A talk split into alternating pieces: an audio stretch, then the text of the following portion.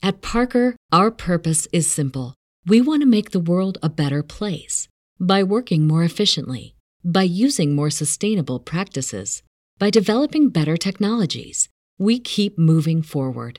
With each new idea, innovation, and partnership, we're one step closer to fulfilling our purpose every single day. To find out more, visit parker.com/purpose. Parker, engineering your success. Say goodbye to your credit card rewards. Greedy corporate mega stores, led by Walmart and Target, are pushing for a law in Congress to take away your hard earned cash back and travel points to line their pockets. The Durbin Marshall credit card bill would enact harmful credit card routing mandates that would end credit card rewards as we know it. If you love your credit card rewards, tell your lawmakers hands off my rewards. Tell them to oppose the Durbin Marshall credit card bill. The following is brought to you by the Social Suplex Podcast Network. Hey guys, this is Matt Seidel, and you're listening to Keeping It Strong Style. Yo, this is Rich Latta from One Nation Radio. This is brought to you by the Social Suplex Podcast Network. We present to you the Ace of Podcasts, keeping it strong style. Let's go. It's the Ace of Podcasts, keeping it strong style. Covering New Japan, they ready to hold it down. Jeremy Donovan and the young boy Josh come and hit a job out in all the frauds from the Tokyo Dome over to the G1. Social Suplex is the network where we can get it done. I'ma chill and let them have it, cause this is just an intro. Keeping the strong style, six stars from the get go, boy. Yeah, from Tampa Bay to the Tokyo Dome, this is Keeping It Strong Style with your hosts, Jeremy Donovan and the young boy Joshua Smith. And thank you for listening. Welcome to Keeping It Strong Style, the ace of podcasts on the Social Suplex Podcast Network. Jeremy Donovan here with the young boy Josh Smith.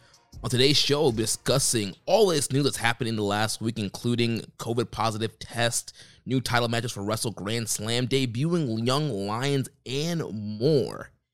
If you can support our show by subscribing and following the Social Suplex Podcast Network or keeping a strong style on the podcast app of your choice and leaving a rating and review.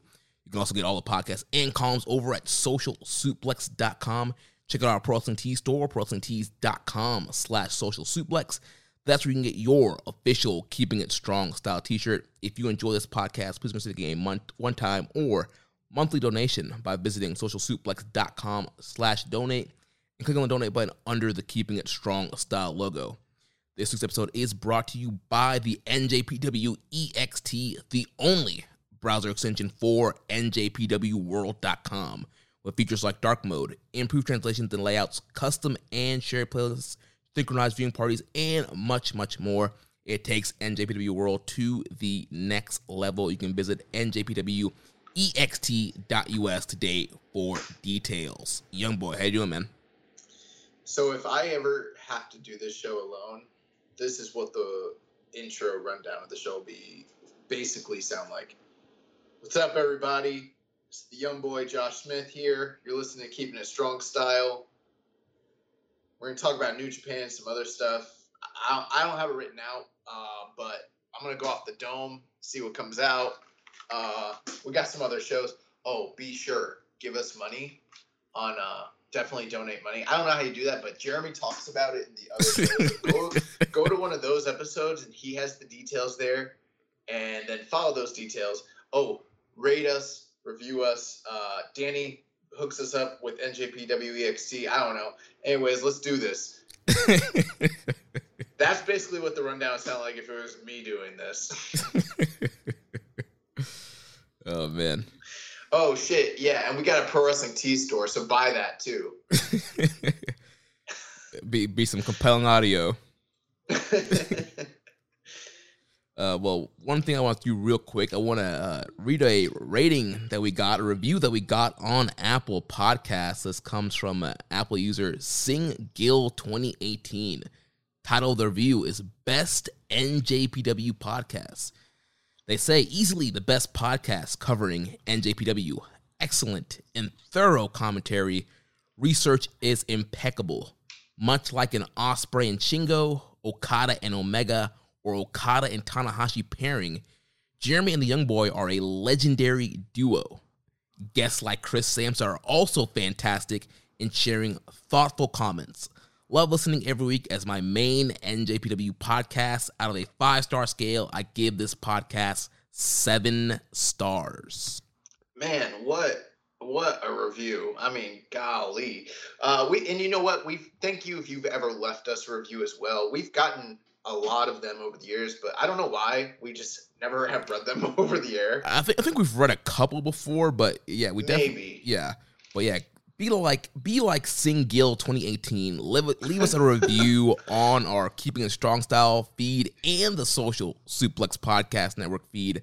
Help us get up on in the ratings and on that that, that chart so we can uh, you know everybody can find out that we are the number one NJPW podcast. Yeah, we'll read we'll read out your reviews as long as they're good. If they're if they're you know trash, we're gonna rip them to bits. But uh, if they're good, uh, you know, inflate our ego. But also, you know, people checking out the show, they need to know. You know, you want to speak to the world, speak to the audience. You know, this is your chance to speak vicariously through Jeremy's, you know, silky tones. And uh, one more thing that we're going to talk about before we jump into uh, main New Japan news. You know, there was a big return to professional wrestling this past week. The return of one CM Punk, and we had a lot. oh, I thought you were talking about Becky Lynch. I, I could have been talking about uh, former IWGP champion Brock Lesnar. Yeah, that's who. That's who it should have been. Um, you know, Brock came out here looking like a pumpkin. You know what I'm saying? Uh, Literally like a squiggly head, and then that little patch of hair looks like the the freaking stalk of the the pumpkin. This man looks, you know, ragged. man was looking like Moxley on on Juice. I saw someone put a thing out said that he's the evolution of Jon Moxley, like like in Pokemon. yeah, it's like congra- congra- congratulations, trainer. Your uh, Dean Ambrose just evolved into a Brock Lesnar. Here's what happens. You you catch a, a dean ambrose. He evolves into a uh, into a brock lesnar. And you know you're in the middle of the fight and you know he's beating your ass but then you power up and now you're beating brock lesnar's ass. And you think you won. And right before the episode ends he's like this isn't my final form. And you're like wait what? And then they're like find out next week. And then the next week he turns into jon moxley. Mm. yeah Uh, but no, we're not talking about Brock or Becky. We're talking about uh, Mr. Phil Brooks, CM Punk, who made his return to professional wrestling to AEW this past Friday on Rampage. Uh, pretty big moment, and we had a lot of questions about it. So I figured I'd kick off the show with this, uh, talk about this for a little bit, and then we can jump into the rest of the New Japan news and reviews that we have for this week. Uh, so i mean it's not like there was like a ton of shows anyways right. Um, so first from our buddy over at One Nation Radio, Rich Latta, he says, uh, not New Japan, but can you speak on how huge CM Punk's return is and what it kind of means to you? Yeah. Um, oh wow, we do have a lot of questions about this. So, I mean, this is this is such a big deal. Um, you know, I think for most wrestling fans, uh, I don't want to go on and on too long about it, but you know, to put it in a concise manner, um, CM Punk dropping that pipe bomb and the effect that that the ripple effect that that had on the wrestling industry is one of the few things that really piqued my fandom and and uh, reignited my fandom and interest in professional wrestling and in the WWE product at the time. And I feel like you can't give him full credit for everything that's transpired over the past decade, but you know his um fingerprint is all over the indies, all over the various different characters, the ring work, the the style. Um, I mean, it's kind of hard to understate just how influential CM Punk was as a figure, and you know, just as a wrestler. Um, and now that he's returning, I mean, it's uh, he is clearly moving the needle. you know, I mean, he outsold the freaking Bullet Club shirt. I mean, that shirt's been the most you know bought shirt for seven years straight. Uh, and in 72 hours, he broke that record for Pro Wrestling Tees. That's nuts. I mean, the the demo number that he did Friday night, you know, for 18 to 49 is like unheard of in that time slot. So I mean, it's a it's a big deal. It's a really really really big deal. And uh, I mean, yeah, bro, I was like, I, I wasn't like gonna cry or anything like that, but man, I was like just sitting there the whole time, just like in shock. Like as soon as I heard that music, like da da da da da da da da, and I was like, oh my god, he's coming out. And then he walked out, and the emotion of him crying and jumping in the crowd, and you know all the turmoil from the past seven years kind of is just gone, and you know he could suck.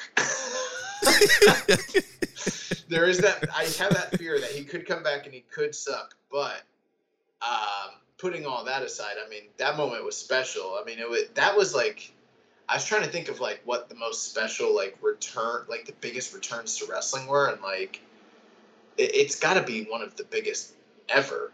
Oh yeah, easily one of the, the biggest returns, one of the best wrestling moments uh, in, in, a long time. It'll go down in the history books as one of the, the greatest, you know, moments in the business. And yeah, I, I love this. I, I, watched it live on TNT, and you know, you, the buzz was just palpable the whole week, and everybody buzzing. You know, is he actually going to be there? Because you know they never really announced him, and of course you had people doubting, and you know, wouldn't it be funny if he doesn't show up and all this, and just that, you know, that just that great moment you hear the you know the and then you know yeah. cult of personality comes on you you see that the punk logos the chicago flag then he finally walks on stage that huge pop and yeah just a great moment i mean i was always a huge cm punk fan uh, ring of honor was uh, very big in you know my wrestling fandom and you know during the early 2000s when i kind of was you know getting a little tired of WWE. You know, Ring of Honor was one of the first alternatives I checked out, and uh, it wasn't always the easiest thing to watch. But you know, I would try and buy DVDs or watch YouTube clips and see all the great Punk promos and the battles with Punk and Joe and Punk and Aries and just all this great stuff he had. And then Punk he showed up in TNA. He was a uh, he had a long feud with Raven in multiple promotions, MLW, yep. uh, TNA, all over. Him and Raven had great feuds and he's just one of those top indie names where it's like there's no way he's gonna make it to WWE because of his size and just kind of his character, but I, I would love him there. And then he finally jumps over, and he was my boy, man. Seeing him go through, um, you know, ECW on Sci-Fi and going through there, getting to the main roster, Straight Edge Society, you know, all that till the, the final moments of that that last Royal Rumble, man. He was just such a great, such a great addition to WWE at the time. Like you mentioned, the pipe bomb promo. I mean, that pipe bomb brought back a lot of people who were kind of dormant from watching wrestling. I mean, Rich and James said it themselves on One Nation Radio this week. Like if they if there was no pipe bomb, there probably wouldn't be on One Nation Radio, which means there probably wouldn't be a Social Suplex podcast network. So there there'd be no Voices of Wrestling either. They've said that on on the air many times. Yeah. I mean, since, since we're kind of going down the, the pipeline, I know we said we were going to spend too much time on it, but we, it's our show. We got time. Exactly. So, um, you know, for me, like my first exposures to CM Punk, I wasn't always readily able to watch a lot of the indie stuff, but I would go to the dollar store, not the dollar store, but like the you know the drugstore, CVS stuff like that, and I would go read PWI and I'd go read like Wow and those magazines and I and there's this like really grungy dude named CM Punk, and seeing the dog collar match uh, with him and Raven, like the, mm. just just the pictures of it, and then the cage matches, and I was like, he's having like hardcore fights in Ring of Honor, which I didn't think I was like I didn't think they did that, you know, and that was like really kind of strange to me. And then I never even really got to see CM Punk until he made it to WWE uh, I had to kind of go back and rewatch a lot of stuff. But then I heard about the, the, the Joe matches, and I was like, he's wrestling for an hour. Like, what in the world? you know? Is he Shawn heard, Michaels? yeah, and then I heard about this, the the Summer Punk, the first Summer Punk, where you know this man went went corporate. and He was signing his contract on the ROH belt, and I was like, mm. "Oh my god! Like, who is this dude?" And then seeing him show up in WWE th- those first couple ECW matches, like uh, the ones with like Justin Credible, I was like, he, he had so many things that like I liked, you know, as like a fight fan. He came in with the the freaking taped up gloves. and he'd like do his hands like he was Wanderlei Silva, and he wore like the Japanese style kick pads, which like a lot of people do wear those, but like he looked like a like a shoot style kind of performer. You know what I mean? Like the way that he was just dressed, and then he was doing all the kenta moves that were like you know that I'd seen in Noah, and I was like, who is this? yeah, Like, man. Doing like, the uh, so. GTS. Yeah, and the Koji clutch, and you know, knees and elbows, and just things that you, you know, now are commonplace, but back then they were not commonplace in WWE. And then that that Money in the Bank moment, where like, you know, it's it. You always hear like this guy's contract is up, and once the contract's and and they're getting a big push for the title, and you're like, well, they're definitely not winning. And it was like, it's him and John Cena in Chicago. It's his last night with the company he's for sure not winning. And like there was so much buzz about that event and that match, but I knew for a fact he wasn't going to win. And like the next, and then like I didn't even see it live to be honest with you. Like I had to go back and rewatch it, but like hearing first of all that it was a five star match in WWE, like what? Like they haven't had one of those since like 1997. and then that he did it with John Cena, like what? And then you know that he took the belt and then just left, and then they didn't have a title the next night. I'm like, what's going on? Yeah, then he posts a picture of the belt in his fridge in his apartment. Yeah, bro, and just everything with that pipe bomb. He talked about New Japan. He talked about ROH. He talked about Brock Lesnar. He talked about Hulk Hogan. He talked about The Rock. Like all this stuff you're just not supposed to say. You know, he's wearing a Stone Cold Steve Austin shirt. I don't know if you recall, but like they were on the outs with Stone Cold at right. the time. Yeah. You couldn't you couldn't even reference him. And and this man comes out in a Stone Cold shirt. I'm like, what's going on? Hi, Colt Cabana. Even like at the tail end of his run, uh, that Royal Rumble where he like was the Iron Man of that Royal Rumble, that's still like one of his best performances. He like went almost a full hour in that. You know, like I was a huge Punk fan, man. And then we, even when we started this show and we did the uh, U.S. expansion, and there was speculation about him as a free agent and possibly the return of Bryan Danielson, who was also out you know, on injury, and it was unknown if he'd ever come back. And you know, we are kind of speculating if either of those two people could get involved with what was going on with New Japan and ROH at the time. And like, now, now he's out, and now he's in AEW, and now all these companies are working together, and anything is possible.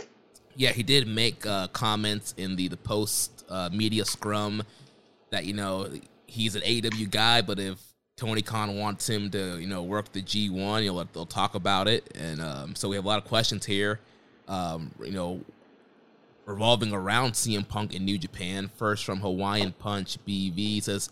Uh, some big name wrestler made his debut in AEW this past week. Hypothetically, if a Forbidden Door were to open, what dream matches would you like to see him against New Japan talent? Uh, same similar question from Ricky with CM Punk back.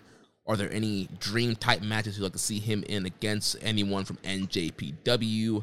And Dom Homie 101 says, any thoughts on the return of the man, the myth, the UFC icon, the cookie monster, and the chick magnet that's known as Philip Jack Brooks, aka CM Punk, besides Ospreay, who would some ideal opponents for Mr. CM Punk in New Japan be? Well, since Dom Homie 101 already went there, I think the first one you have to throw out is Will Ospreay, being that he's the premier wrestler in the company, um, and the fact that both of them have mentioned one another in the very recent past as guys that they both like to work against. So, you know, there's a ready built story already there. And, you know, the idea that CM Punk was brazen enough for all those years to call himself the best in the world when as good as he is, the truth is he probably never really ever was the best in the world. Right. but but now you have to carry that moniker with you because that's who you've portrayed yourself to be for so long and really never been I he spent some time in like zero one and I think he may have done some like LA dojo work. I don't think he ever wrestled on any of the shows, but I think he uh, might have trained uh, briefly in the LA dojo, like you know, did some you know shots there. But uh, you know, he's never been in New Japan, and I Right. think he's always wanted to. And then you've got you know Billy Goat, who thinks he's literally like the top guy in the world. So I mean, I don't know. That's that's an easy one to make right there. Yeah, and then also I think the biggest matchup obviously is probably with Kazuchika Okada, and you're thinking of New Japan, and an Okada Punk match I think would uh, be pretty cool to see. The thing is, um, and it's not that he's unique in this. There's a lot of people this way, but like with him, because he never has competed in New Japan, and most of the guys he may have worked with that were Japanese or you know were probably from Noah or Zero One. He just has a plethora of first time matches. I mean, Tanahashi, Shingo, Naito, Shingo, Ishii. Ishii is probably like my top pick because Ishii's always the guy that I go to when I want to see like let's see what this dude's made of. Like, you know, I, I don't know what Ishii and CM Punk looks like, but it sounds like it would probably be awesome. Right, and, and we see Ishii kind of adjust the style too to kind of throw some plunder in there, like they did with Moxley. Want to throw some tables in there, some smoke and mirrors to kind of cover up if you need to. Uh, I think yeah, Ishii's like the the perfect like well-rounded guy to go in there. I think with Punk would be like a good like kind of first like all right, let's introduce Punk to the New Japan audience. There, there is Moxley, Mm, yeah, and while while they're both in AEW, there's no denying that they could probably do some serious business in New Japan. Um, another guy that he's worked with in the past, Chris Jericho. hmm I mean, I'm sure they're probably going to do business at some point down the line, but I mean, I could see them working together in New Japan. Um, Zack Sabre. There's so many, man. yeah. You can literally just I'll see Kenta. I think you know the GTS first GTS. Oh, that's like that's probably like the dream match because of how much you know Kenta. Kent, from what from what I understand, Kenta doesn't like CM Punk. Right, and I don't know how much of that's uh, work or not. It could be a work. But I know Kenta's always, you know, kind of throwing jabs or, you know, talking about guys like Punk and Bryan stealing all his moves. And they're, they're the ones that kind of get credit for the moves in the U.S. when it's really, you know, Kenta who popularized the GTS, the Psycho Knee, uh, you know, the Yes Lock, moves like that, that some of these guys implemented. Yeah, man. And I mean, there's so many names. There's you know, there uh, Jeff Cobb's out there. You know, hmm there's just there's a lot. You can just literally just run down the roster. I mean, I don't know how likely a, a G1. Did we not say Tanahashi? yeah, you, you said Tanahashi. Oh, okay. Yeah, I mean Tanahashi is a big one, a big one. Yeah, I don't know how likely it is for him to work a G1, but I mean, that would be like the best way to get like a ton of these great matches, like we kind of got with Mox going in there, got to wrestle a bunch of people. It'd be cool for him to kind of mix it up with a bunch of these people in the G1 uh, situation.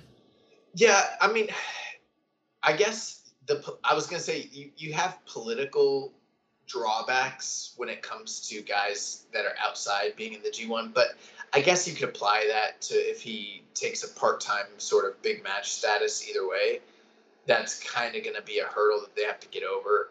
Um, I, I wouldn't be opposed to him being in a G1, but I also wouldn't be opposed to him um, maybe just doing big shots, you know. And here's the, the other cool thing is like if you have, for instance, like, and I'm not saying it has to be these guys specifically, but obviously you've got Jericho, Moxley, guys that they've used in those roles in the past.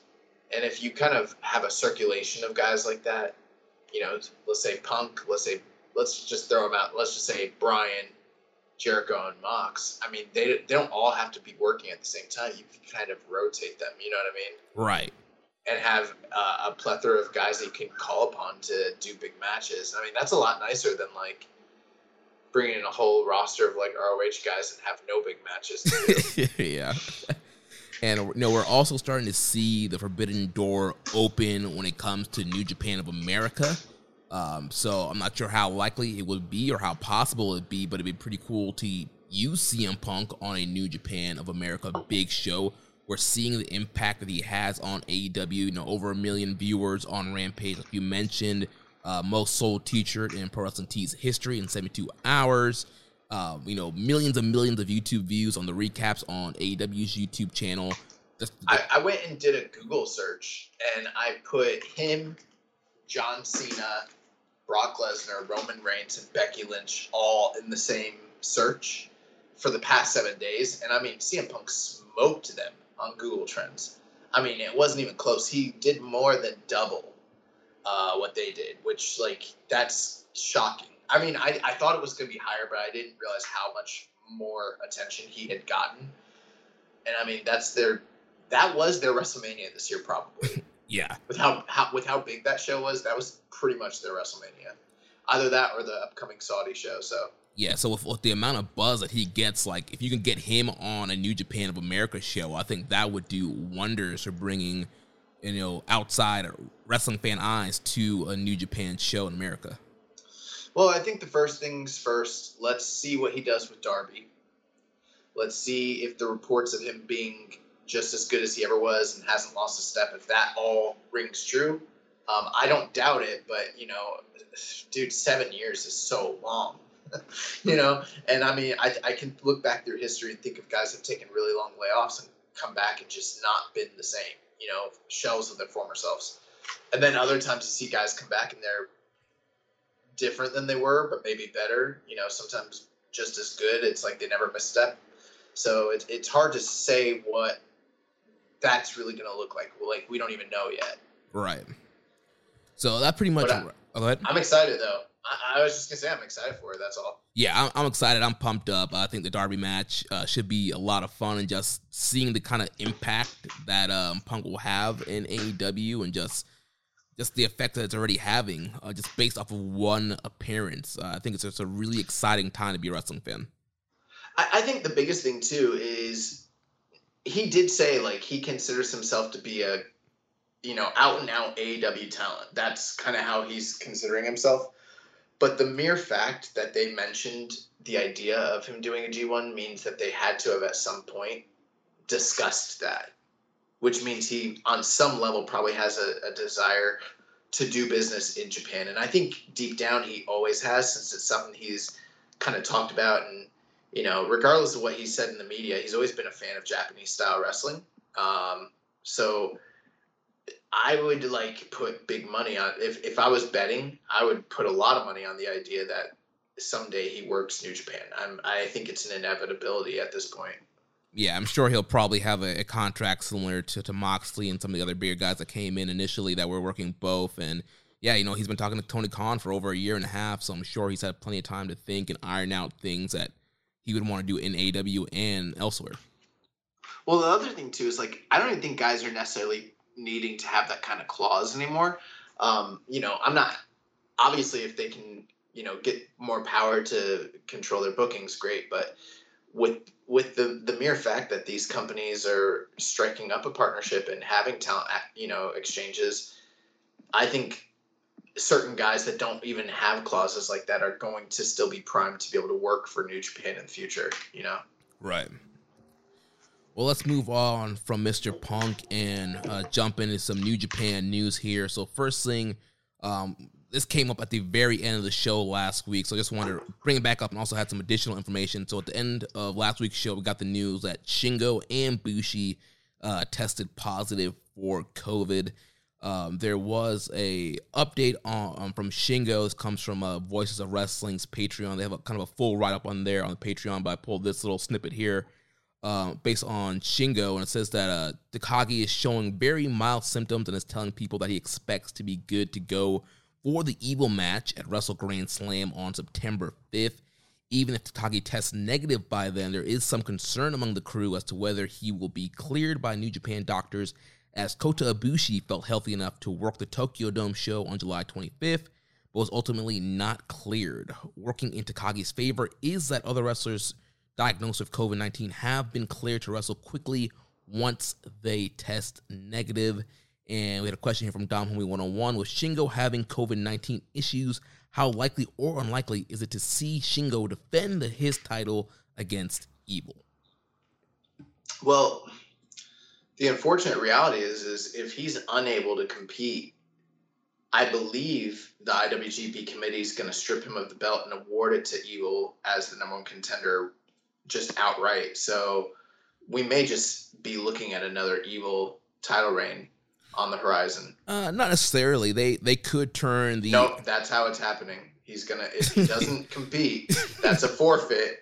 Evil is your new IWGP World Heavyweight Champion. That didn't happen. And you, can't, and, you, and you can't tell me otherwise. That's what's happening. That didn't happen in the Ibushi situation. That's because they didn't have a number one contender, and clearly Evil's the number one contender, so it's a little different. Did they not have?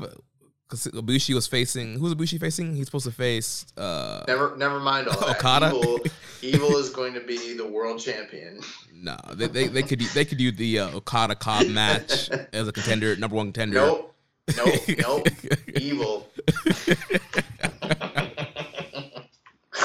um, you know, best thoughts uh, to Shingo. Uh, not even just for, not just because we want to see him wrestle, but because, you know, uh, I don't want him to get long COVID. I don't want him to have any complications, anything like that. So, you know, hope he's resting well. Hope he's recouping. Uh, the report that you just read is sounds great. Sounds like he has milder to no symptoms, which is awesome. Um, you know, a lot of the rest didn't they just have everybody vaccinated recently? Yep, yeah. Bushiroad had all the wrestlers vaccinated about I think two or three weeks ago, maybe. Okay, yeah, I know that there is a time period before full efficacy takes place with the um, vaccines, but maybe perhaps that might be one of the reasons why he's feeling fine. Which, if so, that's good. Um, but I don't know what they do if he doesn't wrestle. But based on the reports, it sounds highly likely that he will be able to wrestle in time. Although the the time frame is pretty close. So I mean, it's it's precarious. Yeah, I think his two weeks of quarantine would be up. I think either that, that Thursday or Friday leading into Wrestle Grand Slam weekend. Um, so yeah, like you mentioned, cutting it really close, and you know his faith is kind of in the hands of New Japan doctors. But this report is kind of leaning to good news. You know, he's not really experiencing any symptoms, seems to be fine. It's kind of a similar situation kind of to Okada and some of the other guys who had gotten COVID um, a few months ago. And so it seems like Shingo should be able to be back in action to uh, wrestle Evil on night two of Wrestle Grand Slam. Now the the big question is, if he is unable to compete, what happens? Uh, I don't think they're going to strip him or anything like that because he'd probably be ready to defend the title or you know to compete very shortly after this, provided everything goes well. So I think the big question at that point is what ends up headlining the second night of these big shows, and I don't really know. Yeah, you might have to switch the card around. Uh, the next thing we're going to talk about could potentially be an option. So, IWGP US champ Tanahashi he issued out a challenge to his uh, partner, Golden Ace tag team partner Kota Ibushi for September 4th, night one of Wrestle Grand Slam. Kota Ibushi has accepted the challenge, and the IWGP committee has made it official. So it The will IWGP be, committee. it will be Tanahashi defending his newly won U.S. title against the Golden Star Kota Ibushi September 4th for night one of Wrestle Grand Slam. So I mean that's a potential. You, you could move that match to night two and make that the main. right, but then you still need a headliner for the first night. So I'm just O- wondering. Okada and Cobb. Yeah, I guess so. I'm just wondering how these shows end up looking, considering that there's two of them back to back. They're supposed to both be really big shows. I don't know. Right. Um, I guess that remains to be seen. Hopefully, we don't need to cross that that bridge. You know, hopefully it doesn't come. So um, we will see. But yeah, the news about Tanahashi against Ibushi is outstanding. Um, obviously, Ibushi is a little bit uh, on the outs since you know not you know basically failing to become IWGP World Heavyweight Champion. So um, this is kind of like a good restart path for him at this point. And the thing is, with him and Tanahashi, I think they've had, uh, if I recall, about six matches prior to this, and I don't think they've ever had anything less than a four and a half quality, four and a half star quality match. Um, you know, namely that G1 finals that they had. What was that? 2018 Yeah.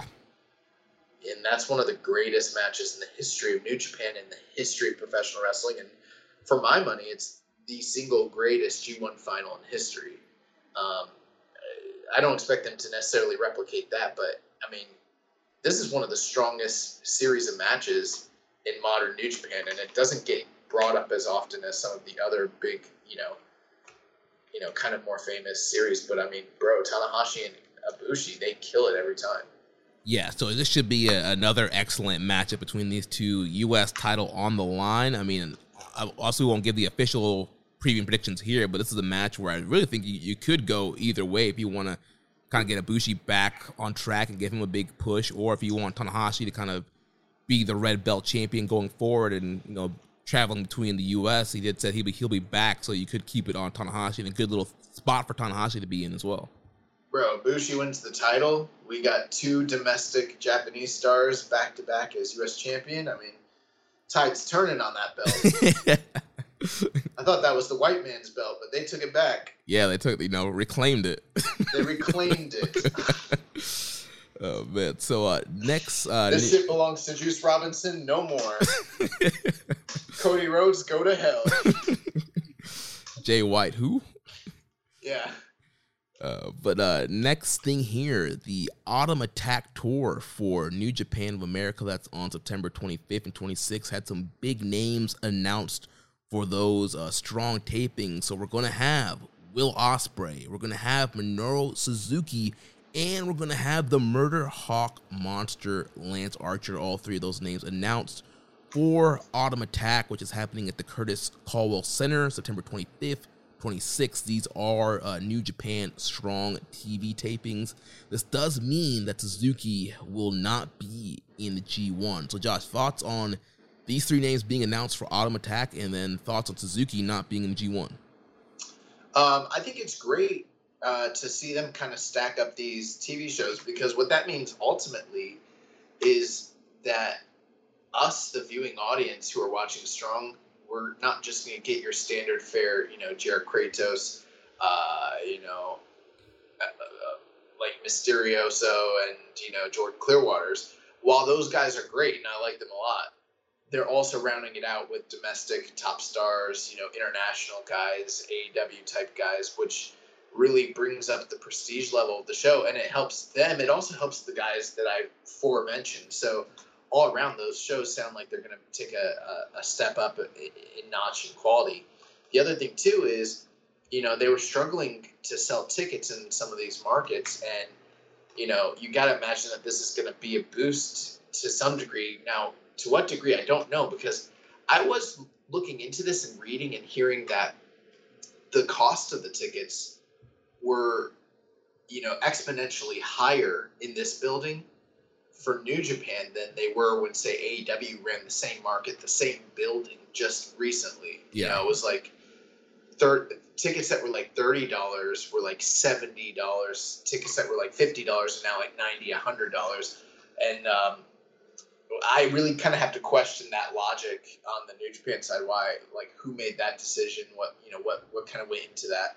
But ultimately speaking, I mean, having Ospreay, Suzuki, and Archer on the card doesn't do anything but help you know, so that's a good thing. Yeah, I was looking to see if there's any updated numbers from WrestleTix. There's nothing nothing updated from the last numbers I had last week, but I did see you know New Japan tweeting out that certain sections were, um, you know, sold out. So I, I do think these three names definitely had an impact on increased ticket sales for the events. Like you said, how much? I guess we'll see when the final numbers come out. But like you mentioned, yeah, it's, it's great to have these names. It's going to elevate uh, strong and yeah, it's just gonna make Strong more much more uh, must watch TV. You know, Strong's already great.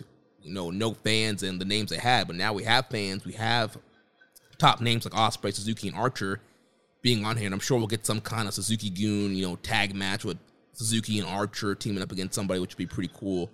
Uh, so I think it's yeah, great, great stuff for New Japan of America. Yeah, I'm very ready for you know fans in attendance at the Strong tapings. Yeah. Uh, so next thing here, we have the votes for the KOPW 2021 match. So after 17,598 votes that were cast worldwide, we have a uh, winner for the rules for the Chase Owen and Toru Yano match at September 4th. Night one blindfold toe hold match. You have to hit a toe hold with the blindfold on to win the match. Otherwise, you lose. don't don't don't give them any ideas. Don't not. Give There's a 20 minute time limit. If neither man wins, the KOPW the title becomes vacant and, and will be contest- goes away. it will actually be contested by the IWGP title later that evening. So Evil and Shingo will be for the title for the KOPW slash IWGP World Title, the a unification of sorts. You know that that's not a, not a bad idea. And if Shingo is unable to compete, Evil wins both titles by forfeit. The, Now- the first ever double double champ. Now you've you've gone off the rails. uh, but uh, in actuality, the the vote was in favor of uh, Toru Yano winning seventy six point four percent of the vote. So it's going to be an I Quit match, no DQ I Quit match, night one Wrestle Grand Slam between Yano and Chase. Have you heard of a a DQ I quit match? You Uh. got to win. You gotta you gotta get the guy to say I quit, but you could get disqualified. Sounds like something uh, 2000 WCW would do. Yeah, that that would like aren't all I quit matches no DQ? Like what the heck? They should be. You know what though? Uh, there was one time I was watching. Um, oh man, what is that? There's a match. I don't know. I I, I forgot, so it doesn't matter. I don't know what I'm talking about. Let, let's just move on. Uh, so next thing we had um a video update from Hiromu Takahashi. Issued a challenge to Oh, I know what it was. Okay, I'm sorry. Okay, this is this is it. March 23rd, 1981. Terry Funk versus Jerry Lawler at the Mid South Coliseum. It's a no DQ match, but it ends in a countout because there was no disqualifications, but it didn't mean that there wasn't still a, a count on the outside. You know what I'm saying? right. And I've never thought of that because in my lifetime, every no DQ match meant no count. literally no rules. no count out. yeah. Yeah, no rules. But um, apparently, it didn't always used to be that way. In fact, that match is incredible. It's like Didn't you show us that match? I don't. I'm pr- no. I think I showed you guys the empty arena match. Yeah, yeah, yeah, yeah, yeah, yeah. yeah. I, the the the no DQ match though is like one of my favorite '80s matches. But uh, it is kind of jarring to see like someone get counted out in a no DQ match, you know. But then you think about it, you're like, I guess it does kind of make sense because you never did say no count out. Like you know. right. And I guess I don't know if it's something with the translations and maybe like an I quit could be translated as like a submission match to them, maybe possibly. And so just Oh, like the like the ultimate submission match between like Angle and Benoit. something like that. Yeah, or just a regular like submission rules match. So maybe they're just clarifying like we mean a no DQ I quit match, not like a submission match. Well, that's good. You know, these guys been cheating a lot, so Um, so I was saying we had a video update from Hiromu Takahashi issued out a challenge Doki. He said he didn't even he didn't realize there was a uh, Super Junior Tag League that was happening, and he wanted a a match uh, before he faced off against Robbie Eagle. So he threw out a challenge to our good pal Doki here. So that's going to be coming up at uh, Korakuen Hall later this week. That should be a pretty fun matchup there. Um, best Super Junior match was great. bro, Doki's one of the best investments I've ever made as you know a podcaster. Uh, you can go back to the early days of Doki's run, where I'm like, you know, this guy Doki's kind of lit, and you're like, what? you yeah, you were ahead on that one. And I'm like, this guy's underrated. Like, he's kind of good, actually. I don't know. All this hate, bro. You remember those early match ratings? Yeah, They were. was- you- honestly, were- the problem was he he just he was in there. Also, you had like Ospreay and Dragon Lee. Had all these like Shingo. You had all these guys, and it was like Bandito. right. It was like you were comparing him to all these guys, in which he- was still pretty good compared to those guys. But still, people were looking at like uh, you know Ospreay and Bandito having you know a four point seven five to five star match, and you know he's maybe having like a three and a half match. And people are like he sucks. Nah, bro. Bandito, like, literally, we're, we're going to talk about it, but I was watching today's show and I was like, this man just every night wrestling, like, I can't go back. yeah. Not going back to Mexico. I'm here. not not going back to the the mud hole uh, indie in, in Tijuana. yeah, so him and, and actually, him and Hiromu wrestled each other in the Super Juniors. And uh, if I, oh, yeah, that match was crazy. Yeah, Remember, remember, they did a bunch of crazy dives in that match. So I'm kind of excited for that. Like, yeah, if you guys aren't on the Doki cha- train, you, you need to get on the Doki H- train. hop on now before it's too Hop late. Yeah. uh, also coming up I think Doki should beat Robbie Eagles. uh, Or maybe uh, Doki can beat Hiromu and get inserted into the, the title match. It could be a three way. You know, you know what I don't like is that like the only thing that Doki's really over for with most fans is Gino Gambino saying Doki Choki, but I'm like, no, I, I, am with him because he wants the smoke. This man is ready to kill himself. You this, know? Yeah, this man be you know throwing his body to the ground. Bro, he throws his body to the ground like like no other. It's incredible. Yes, like this, this man be going head first into the rails for no today's reason. Cor- today's Korakuen Hall, there was nobody there. This man's wrestling like it's you know Madison Square Garden. You know, this, this man's trying to get a G one spot. He's trying to get something. He's like, man, all these people are in the U.S. I'll, I'll slide in a spot. well, he knows he knows the dirty little secret that if you're a domestic talent, you didn't wrestle in that that funky Noge dojo. You gotta work triple hard, you know, just to Right. get half the, half the results. Uh, but also coming up this week uh, in the Korakuen Hall shows, which started today, we had the debut of new young lions. Uh, so Ryohei o- Oiwa, I'm probably butchering their names. And I think it's Oiwa. Oiwa. And uh, Oiwa. I don't know. I, I don't know how to pronounce it. yeah, I was trying to listen back to the, to the announcer, but I didn't quite get it. I'll, I'll get it eventually. And Kosei Here, I'll, Fu- I'll figure it Fujita. out. All right, you look that up. So yeah, so oh, uh, Ryohei and then Kosei Fujita, they uh, will be competing against each other all this week on the Summer Struggle Tour. Here, just wait. I'm gonna play it for you. All right. You ready? Yep. Oiwa. Oiwa. Oiwa. Oiwa.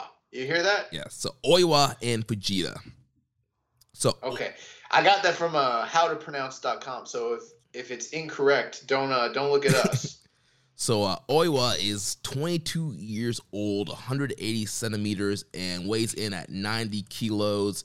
Uh, he started out on the amateur mats in middle school, continued through college. He ranked third in the JOC Nationals in 2018 at the 86 kilogram weight class. He participated in the December 2020 Noge Dojo tryouts and entered the dojo in April. And then Fujita also joined the Noge Dojo in April. He was a part of that same December 2020 tryout. He's 19 years old, stands at 178 centimeters and 83 kilograms. He also wrestled in high school and he won the JOC Western and Central Japan Freestyle Tournament at 80 kilograms. Yeah, so I'm not as knowledgeable about um, amateur wrestling, folk wrestling, stuff like that as you are, but I did a little bit of searching, and so the JOC means Junior Open Championship Nationals, is what I understand. Mhm. Um, and it sounds like most countries have them. Like in America, we have a Junior Open ch- uh, Championship as well. So it sounds like some sort of like prestigious tournament that occurs in different countries, you know. Um, and yeah, I mean, this guy Oiwa, he went, you know, placed third in the nationals. Fujita, a little bit younger, looks like he, you know, he won the Western and Central Japan, you know, the JOC Western and the Central Japanese Freestyle Tournament at 80. So I mean, you got two freaking studs on the mat, is what it sounds like to me. I don't know. Yeah, and we'll, we'll talk about their match here in a second. But yeah, I mean, just based off of that, these guys look great. Uh, we had a question from EMJ Does PR. Is the Young Lion narrative the best storytelling framework in wrestling? It's one of them. I mean, it's it really is because I mean the it's okay. So like, not everybody is a nerd like me and Jeremy and some of the you know your diehard Jap you know New Japan pro wrestling fans who like eat and breathe this young lion life. But for those of us that do, I mean, this stuff really matters. But for people that are invested fans in Japan, the people that attend the shows on a regular basis, especially your Korakuen Hall crowd, I mean, they really get to see these young men, you know, from the age of 18, 19, 20, raise up over the course of two, three, sometimes four years. And really see them come into their own, see their character develop, and then they go away. And then when they come back, it's such a big deal. And it's like you have ready made stars because the people remember them from years ago. And like it's it's awesome. Like, you know, even today, like uh we we I had the recommended match of the week and when you're watching that, you're seeing Baby Show and Baby Yo on the outside back in 2013, and now look at where they're at right now, and look, Right. look at their saga and everything. And I mean, yeah, there's so much history involved with all of this, and I mean, it adds an element of like prestige, an element of tradition. Like there's there's so many positives behind the way that New Japan does the Lion framework, and it's not like other companies don't have something similar. You know, there's definitely dojos and you know green boys and young boys and young girls all over Japan and America, but nobody seems to put all the pieces together and develop the way that New Japan does. Right. It, it's been a system that's been working for, you know, almost 50 years now. You, you look back and you, you look at former IWGP champions, top stars, you can trace it, a lot of them back to them starting at the Noge Dojo and their their time as young lions, as young boys and, and coming through and just a great stories that, you know, that we, we see of guys like Tsuji and Yamura and that we've seen over the years and these guys, you know, fighting to get better than each other and just watching their whole journey and watching them go on excursion and then come back. It's such a great like storytelling moment and just a true like from the very beginning to where they end up being. That's a great story that you can tell. even like okay for instance um there is a facebook user jur besker who uh, for my money probably is the best content uh sharer on facebook. I'm not really on facebook a lot but like you know i'll hop on to see my notifications but he's always putting out fire content. Well i don't know who he is. I just know he's a japanese wrestling enthusiast. And somehow he unearthed the rare footage of young Minoru Suzuki versus Antonio Inoki, like fabled footage that was literally like for the past. I mean, that match happened in '89, I believe. So, you know, over 30 years, people have been saying that that there was no video footage of the match at all.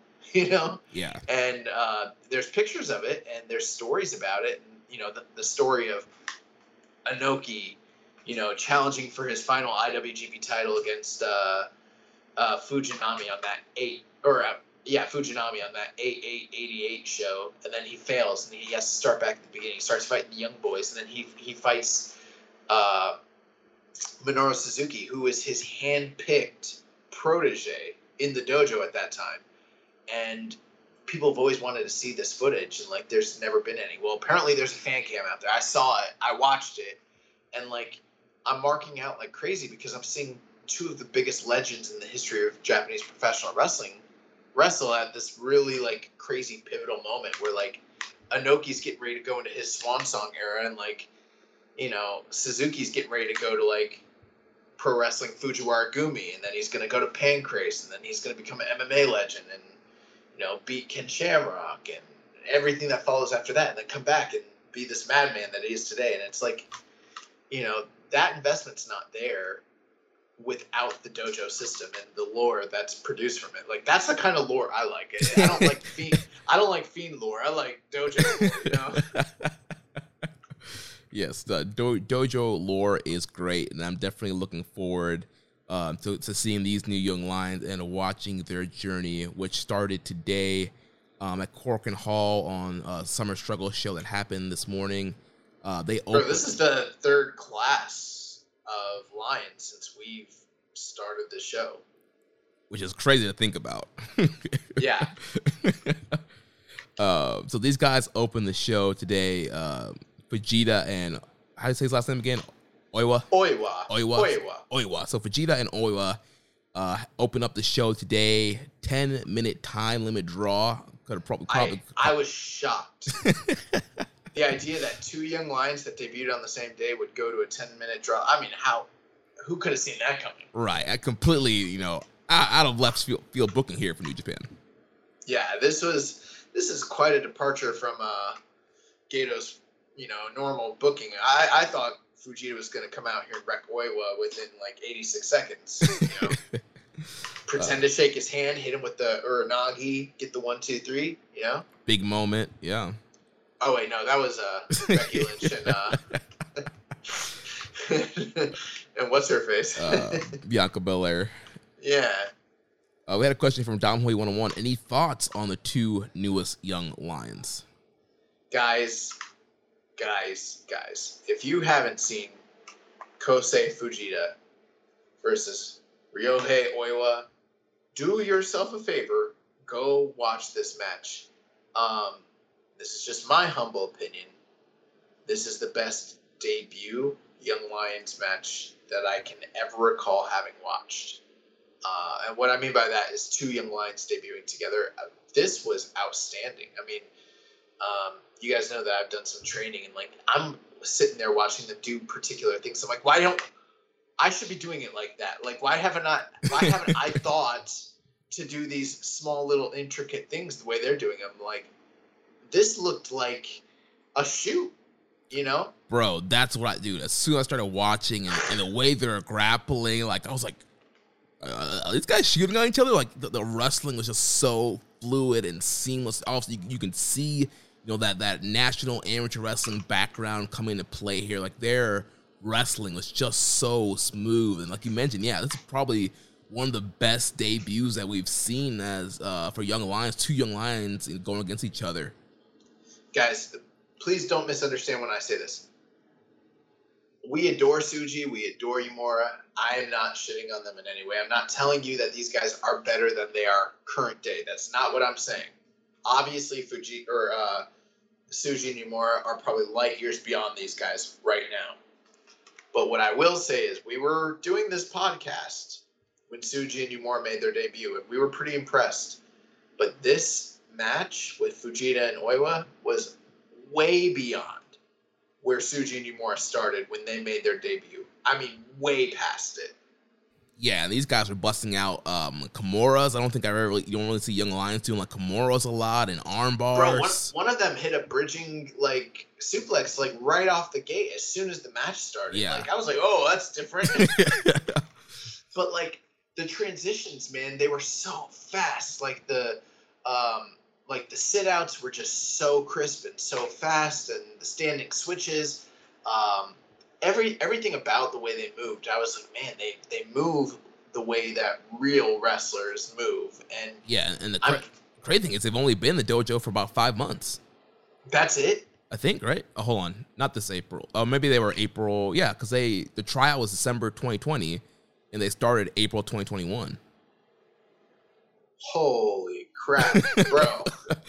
Dude, I mean, like, I, I remember those matches that I made you watch with Fujinami and Ryuma Go, and like that's how these guys wrestle, like that style, or like those uh, kind of under appreciated, unheralded uh, Kushida show matches. That's kind of how they wrestled.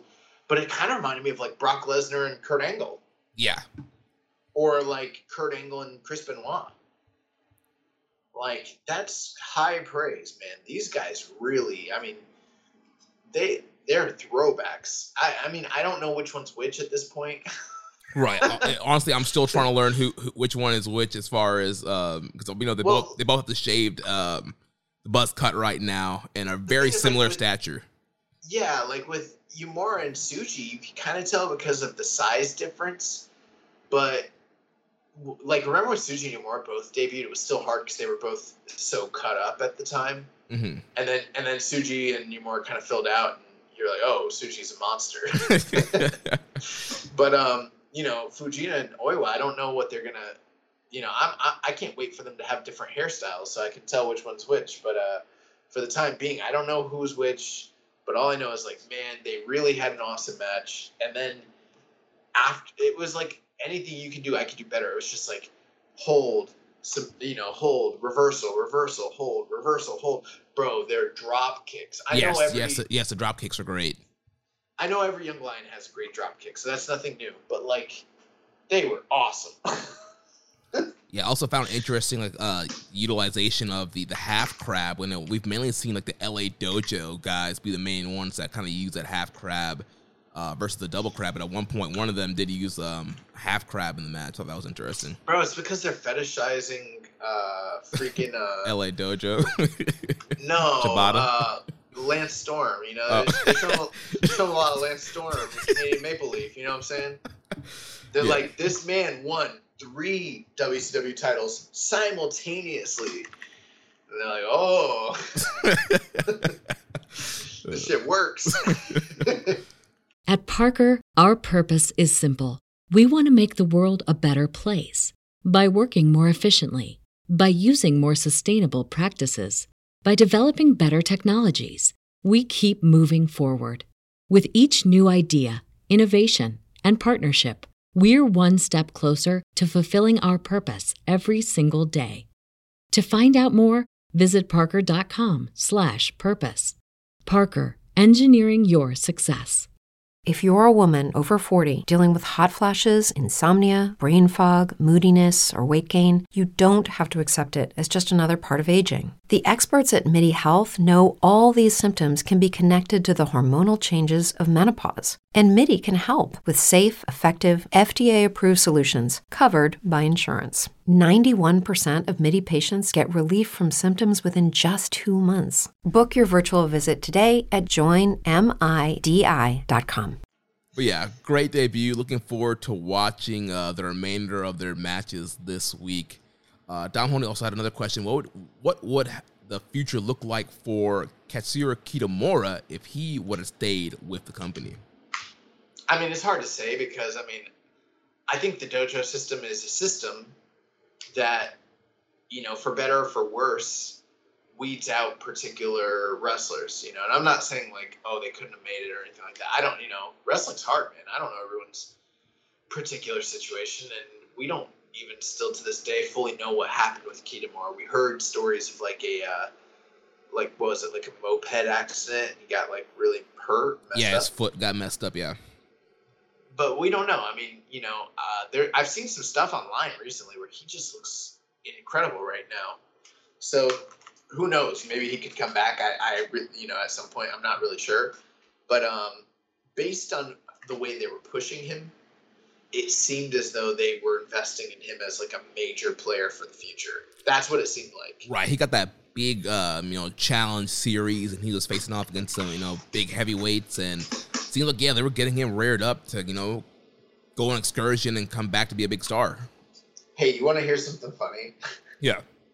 if you go back and you listen to the early, because when we started this show, they were in the middle of the uh, Young Lion Cup. The, the Young Lions Cup 2017, and um, I was livid that uh, Kawato lost to Katsuya Kitamura. I don't remember that. I wanted Kawato to beat Kitamura so bad, bro. I was all in on Kawato, bro. I thought oh, he was man. like, because he'd been the man, and Kitamura only been with the company a, a, you know a much shorter time than him, and like I know he like, bro, this guy was doing the jackhammer to people. He was. Spear jackhammer. His two moves were the spear and the jack. yeah, dude, he was wrecking young lions. Lion doing a jackhammer. uh, yeah, who knows what the future would have been for him? Obviously, they had, they had big things I, in plan. IWGP World Champion, probably. Yeah, probably, yeah. Or you know, upper mid card, you know, top star. But you know, he's not here, and we have some great young lines on excursions, and it's gonna be interesting to see what happens when guys like Tsuji and Uemura come back. Yeah, I saw a big uh, post from JCast this past week. They're like, "What are some of the biggest what ifs?" I didn't put that in there, but now I'm thinking about it. Like, the Katsuya Kitamura is probably a big what if because I mean, how many young lions ever came through the system like looking like him and you know pushed like him? Huge, vascular. Look at him. He's huge. oh man, but yeah, who knows? Maybe he'll he'll come back one day. Probably not. He was old as fuck. Old's down bad. uh, but looking at the rest of this uh, Korakuen card here, we had a bunch of stuff happen. There were some matches. Let's move on to uh, the upcoming shows this week. Uh, we had Wato and Kojima defeating Tiger Mask in Honma. Kojima getting the pin over Honma. which is lucky because now Wato and Kojima move up in the rankings as the premier uh, junior heavyweight mixed tag team.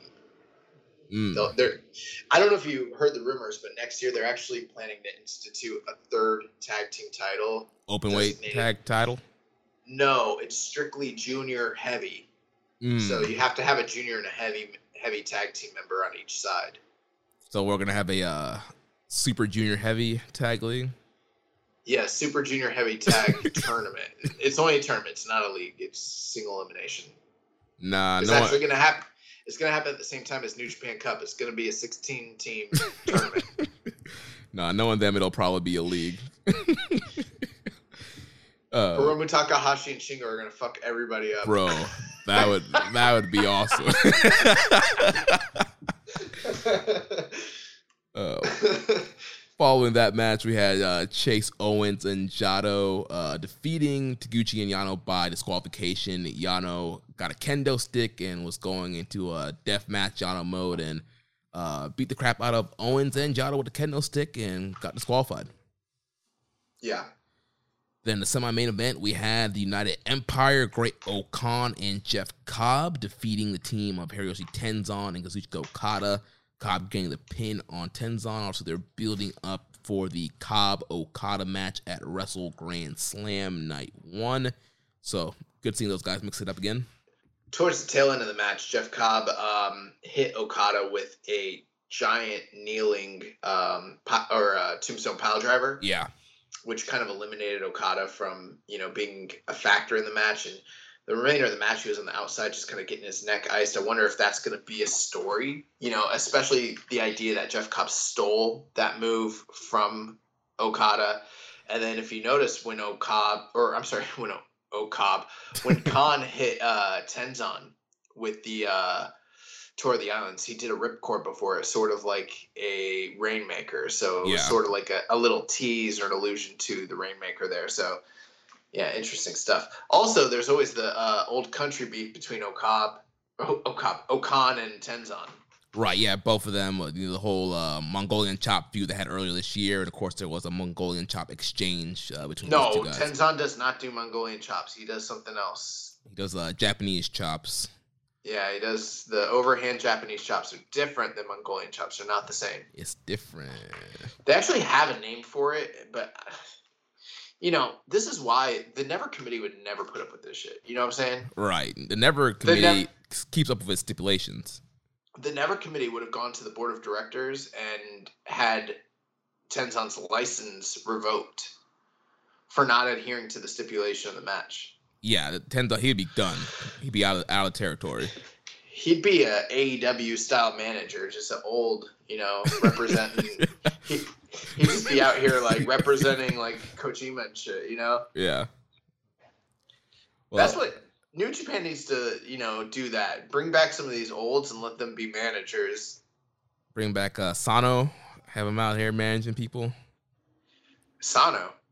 Yeah, Who's Sano? Isn't that the dude that uh wrestled? Oh, Naoki Sano. Yeah. Why do you want Naoki Sano to be a manager? I don't know. That was the first old name that came to my head. oh man. Oh yeah, man. I'm, I'm tired of these old juniors like being the managers. We need like Chono to be a manager. You know, bring back Monster Morning. Hmm. You know why? Why can't? Uh, what about the the Wild Man? Um, freaking what's his Mark face? Mero? no, not him. From, Suzuki, from Suzuki-gun. Oh, um, uh, Iizuka. Yeah, Iizuka could be a manager. Uh, I think he'd be too out of control as a manager. No, he'd be just just out of control enough. Uh, and then and then when they do like crossovers with AEW, we could have manager face offs, you know? Jake Roberts and Iizuka go face to face. Tully Blanchard and uh, uh, who could Tully go up against? Arn Anderson and Liger just going nose to nose. oh man. Yeah, let's move on to the, the main event here. So the main event was Chaos team of Hiroki Goto, Robbie Eagles, and Yoshihashi defeating the Suzuki-gun team of DOUKI, Taichi, and Zack Sabre Jr. So Goto gets a win over DOUKI. Uh, tried to do a post-match attack on Goto, but Yoshihashi came in and made the save. building here for the uh, tag title match that will be happening at Wrestle Grand Slam, the three way with Goto Yoshihashi against Tekkers against SANADA, and Naito. Yeah, good main event. Didn't overstay its welcome. 23 minutes, perfect amount of time. Everybody got time to shine. Um, like you mentioned, they're building to that triple, uh, three way uh, IWGP heavyweight tag team match. We, we don't get a lot of three ways for the heavyweight tag titles. It's usually the junior titles, so that's kind of cool. But um, I mean, Goto and Yoshihashi were putting the work in on Taichi and Zack Sabre Jr. They whipped that ass. yeah, Um. Eagles and DOUKI looked really good, but the the surprising um, sequences that impressed me were Goto and DOUKI. And the crazy thing about it was DOUKI was fucking up Goto for most of this match. Bro, I told you this man's trying to gain the G1. He sees all them open spots. He's like, I'm, I'm taking Oh. one. yeah, bro. Like he was really putting it on Goto. I'm like, man, this man Goto. Like I don't know what happened. They must have all been like playing cards backstage and like, all right, what do you bet? Like you're all, you're all out of chips, Goto. What do you bet? Like you have nothing. He's like, I want deal me another hand. And like you you don't have anything else to bet. He's like, all right, if I lose this hand. DOUKI can uh, get five minutes of offense on this match against me. Like, all right, and then you know, and then Goto obviously lost. He, he put down a you know full house, and someone had a royal flush, and he was like, "Fuck," yeah, that, that, must, that, I must, can't. that must have happened in the Bull Club feud too. Because remember, he got uh, messed up by uh, Taiji Ishimori during that feud.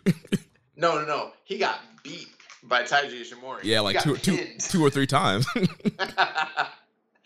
but uh, DOUKI, yeah, man, DOUKI was like really putting it on Goto. But uh, ultimately, Goto, you know, used his seniority and his politicking to uh, to keep this man DOUKI down at the ground level.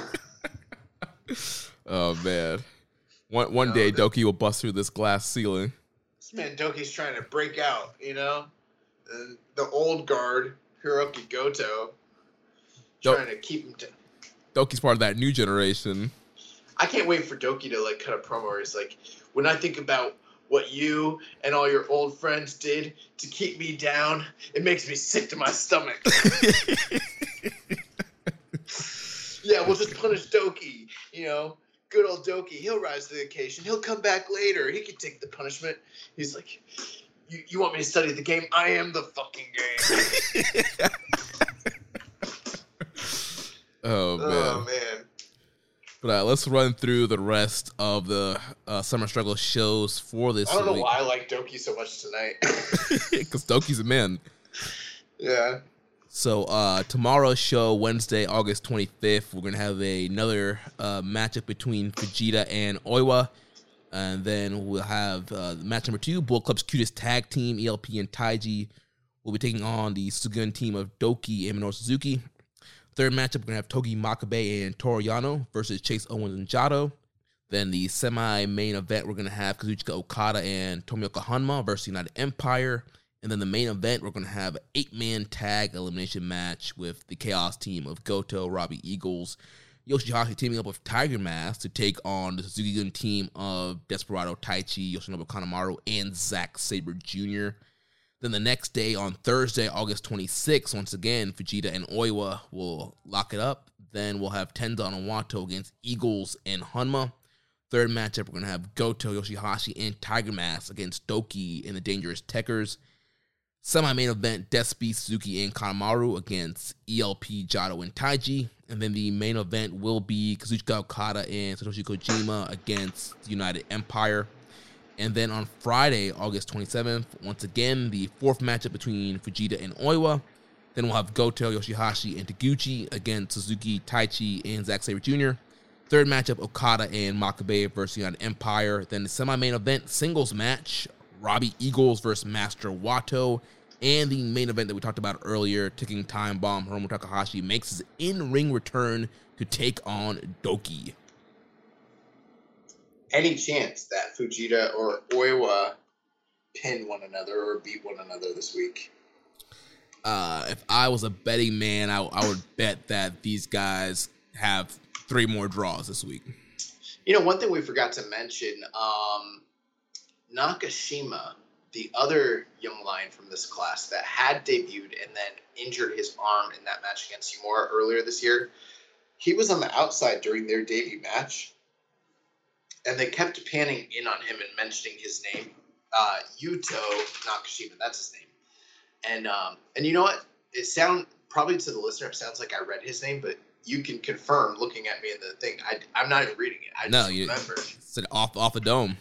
Yeah, off the dome, but Yuto Nakashima. So seems like he's probably getting ready to uh, make a return as well. During the main event, there was a moment where he got kind of brutalized a little bit by Taichi, I noticed. So, you know, I know he had like a shoulder separation or dislocation, something like that. And, um, you know, I don't think they could touch him and pull a shirt off and throw him into the barricade if he wasn't ready to go. So you kind of got to wonder if he, you know, when he's going to kind of make his return and kind of make a play.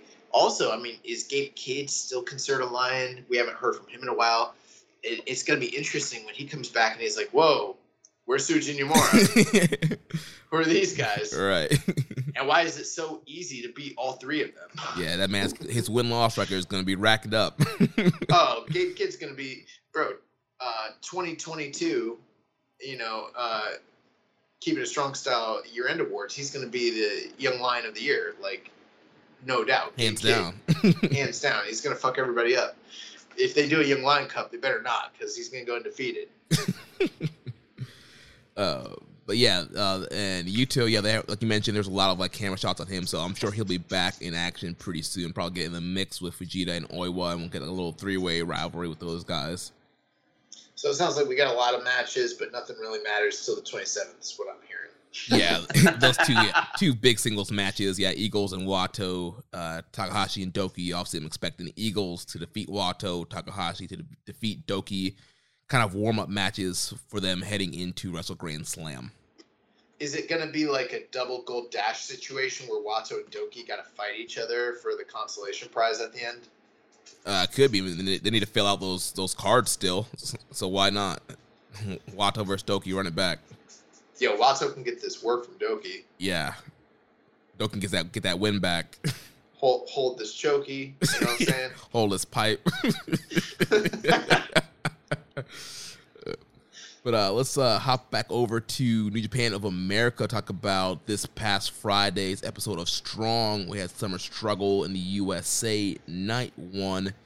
Uh, show opened up. We had hold on. Looks like I copied. I was gonna say this does not look right. I do not remember Juice Robinson, Lio Rush, or Brody King wrestling on this show. Yeah, my bad. I, I copied uh, next week's card twice here on You know what? rundown. I know exactly what happened. The Drama King, Matt something. What's his name? Uh, Morris.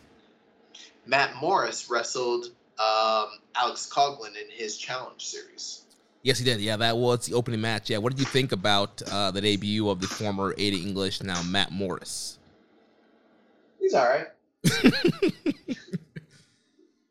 Yeah, I mean, it was a pretty basic uh, matchup. I wasn't, you know, I mean, he really didn't do anything out of this world to be like, man, he needs he needs to stick around. But I mean, it was a solid match. He ended up winning, defeats Coughlin uh, eight minutes and thirty two seconds. Yeah, I mean, there wasn't anything where I was like blown away, but I mean, at the same time, I mean, it was passable. I guess it's kind of similar to how I felt about Fred Rosser um, when when he first sort of made the debut. I think I'm a little wary anytime like a you know a well known kind of like WWE guy, you know, who kind of came through that system, kind of makes their debut. But um, at the same time, it's very interesting to sort of see Alex Coughlin get this, you know, these different looks, these different uh, experiences as he's kind of going through this like challenge series, which probably is inevitably leading to his graduation, much like Clark Connors and Carl Fredericks. Right. Yeah. This is definitely kind of an interesting yeah, matchup for him. But yeah, always good to see Coughlin get these opportunities. I thought he looked great. Uh, Morris looked fine. I mean, uh, I would really be you know clamoring for them to bring him back. But good match here for Coughlin. Uh, second matchup, we had Clark Connors, Ren and TJP defeat the team of a debuting Red Def, Daniel Garcia, Fred Rosser, and Fred Yehi. So continuing to build the rivalry here between Ren Narita and Fred Rosser. We're gonna have a big singles match coming up. And then also we got this de- debut of uh, Daniel Garcia, who's been tearing it up on the independent scene and in AEW lately. Yeah. I don't really have a, a, a, lot to add to that. I mean, it was just interesting to sort of see this collection of talent. I mean, you know, if it was a couple years ago, you kind of looked at where these guys were, and some of them, you like, for instance, Clark Connors and Ren Narita, we might not even known who they were. But I mean, it's just so weird to see this convergence of different talent uh, and all their background and see them like kind of meeting here. I mean, this is kind of an example of like a open door, forbidden door sort of match. I mean, just look at where everybody came from. It's so weird. Yeah. Um, and Daniel Garcia and Freddie Yehi, those are two guys I would I would think would fit in perfectly with Team Filthy. Um, I know Yehi was a part Team Filthy in MLW, but both of those guys, great grapplers. I think they fit in more of Team Filthy than the West Coast Wrecking Crew, which we'll talk about, which we'll talk about in a second. Uh, I disagree a little bit. I, I think Fred Yehi definitely does, but I don't agree when it comes to Daniel Garcia. I see him as like a technical specimen when it comes to like professional wrestling, but he doesn't seem to have that gritty, hard hitting sort of MMA um, influence.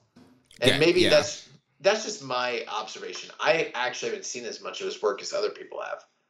Yeah, it's you know a lot of the stuff I see is all it's really you know grapple heavy based, but yeah, he doesn't really have kind of like the MMA style background, but I mean, neither does um, West Coast Wrecking Crew. Well, I would say Jorel Nelson doesn't fit that bill, but Royce Isaacs. That's does. right. Yeah, he's he's done Bloodsport. Yeah. Yeah, and I mean he's trained extensively. I mean him and um, Chris Dickinson. They've mentioned on the air that they're like training partners, and he he really can, you know, work that style. Um, but they don't tend to work that style as the West Coast Wrecking Crew. So they kind of seem a little bit as like an odd fit with that group. I I, I liked Tyler Rust better. Yeah, well, who knows? Maybe he'll be back once his uh, thirty what days was his are name? up. Russ Taylor. Russ, uh, I'm getting them mixed up. What? What? I think it's Russ. Russ Tyler. Uh, I, I don't. I don't know which one he was anymore. Neither do I. Have you ever seen the movie Enemy? No. We watched the movie Enemy last night with Jake Gyllenhaal. Weird movie, similar concept. You know, just not not remembering things. no, no, no. Like it's like it's about like Jake Gyllenhaal, but he's two different people, but you don't know which one's which and what's going on. It's like uh, really hard to decipher what's really happened. I kind of feel like that with Tyler Rust, Russ Taylor. Yeah, he'll, he'll be one of those things, and maybe he'll show back up once his uh, 30 days uh, no compete it's up. He's uh, basically Jake Gyllenhaal an enemy. We mentioned West Coast Wrecking Crew. They were in the main event here, accompanied by JR Kratos. They got the win back over Violence Unlimited's Brody King and Dirty Daddy Chris Dickinson, 951. Avenge the loss from the tag team Turbulence uh, tour, and things are paying off for them being a part of Team Filthy. I liked this match a lot better than the uh, tag team turmoil match. It just seemed to kind of mesh a little bit better. Make sense. Second time with the two teams working together and a little bit more clearly defined roles and motivations. And yeah, I thought this was a good main event. It's weird, like you know, this this whole show wasn't one where I was watching it thinking like, man, this is blowaway. But the some of its parts, when you add them all together, like it's just such a good, solid wrestling show. Yeah, and definitely, you know, planting seeds for, for future stuff. Also, we had the Coughlin series. They're doing stuff with Narita and Fred Rosser. And then uh, this uh, Team Filthy Violence Unlimited feud has been going on for a, while now, and, and it's going to continue leading up to some of the strong tapings that happened already. So, some story development things happening. Uh, good episode of Strong. Uh, next week, um, or excuse me, this week, I should say, August 27th, we're going to have a main event of Juice Robinson, Lio Rush, Brody King, and Chris Dickinson once again taking on Team Filthy of Tom Lawlor, JR Kratos, Jorel Nelson, and Royce Isaacs. In the semi-main event, the Alpha Wolf Carl Fredericks will be taking on Alexander James, and then the opener will see Wheeler Yuta, Adrian Quest, and the DKC taking on the I think they're called the the Stray Dogs now, uh, Bateman, Mysterioso, and Barrett Brown. Interesting lineup. Uh, looks like a pretty good show. Should be. Yeah. So now I'm ready for these uh, live shows. yeah, I, yeah, the show with fans. Hopefully, those will be starting soon. Uh, yeah, because that's going to bring so much life and energy to those shows. Um, now we have some other news items to go over real quick. Uh, Yuya Uemura gave his uh, first post uh, graduation interview that is up on njpw1972.com. You can check that out. There's also a interview with Yo uh, called the Roppongi Showdown, where Yo re-watches the footage uh, of Show turning on him and kind of gives an interview and starts talking about you know the cracks and when did they happen and all this stuff and kind of setting up uh, you know the big feud uh, between Show and Yo and it kind of sounds like they might end up wrestling at Wrestle Grand Slam. Did you see any of this? I was watching this literally just prior to us uh, recording, and boy, is this guy Yo sad. Yeah, this this man's oppressed. this man is hurt to his core. He is so sad. so yeah, and the interesting thing he kept mentioning is that Show refused to do the interview. Yeah. Yeah, show refusing to talk, so it's been yeah all yo and kind of you know getting his feeling and vantage point of everything that went down, and yeah, you know, interesting thing here for this feud. And yeah, it looks like the, the, first matchup, like I said, might be Wrestle Grand Slam. The interview was tag of WGS, so that's what I'm, I'm thinking here. And uh, yeah, and a lot of people were thinking maybe we'd, it'll wait till Super Juniors, but yeah, it might happen sooner than we think. This is uh, just the first dance. uh, next thing here, like we mentioned earlier, Minoru Suzuki is coming to the U.S. for the strong tapings. He's also going to be making some other shots. He's going to be um, coming to GCW, doing some dates for them there. Uh, first, he'll be appearing at the highest in the room on Friday, September 17th which is in LA, no opponent named yet. Then in uh, Get Lost a Lot, Friday, September 24th, in the uh, Melrose Ballroom in Queens, New York, he'll be facing off against Homicide. Yes, Suzuki versus Homicide.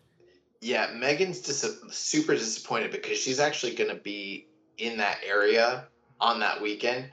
And earlier this year, or actually last year, Suzuki was supposed to wrestle for GCW WrestleMania weekend against one Orange Cassidy. Yeah.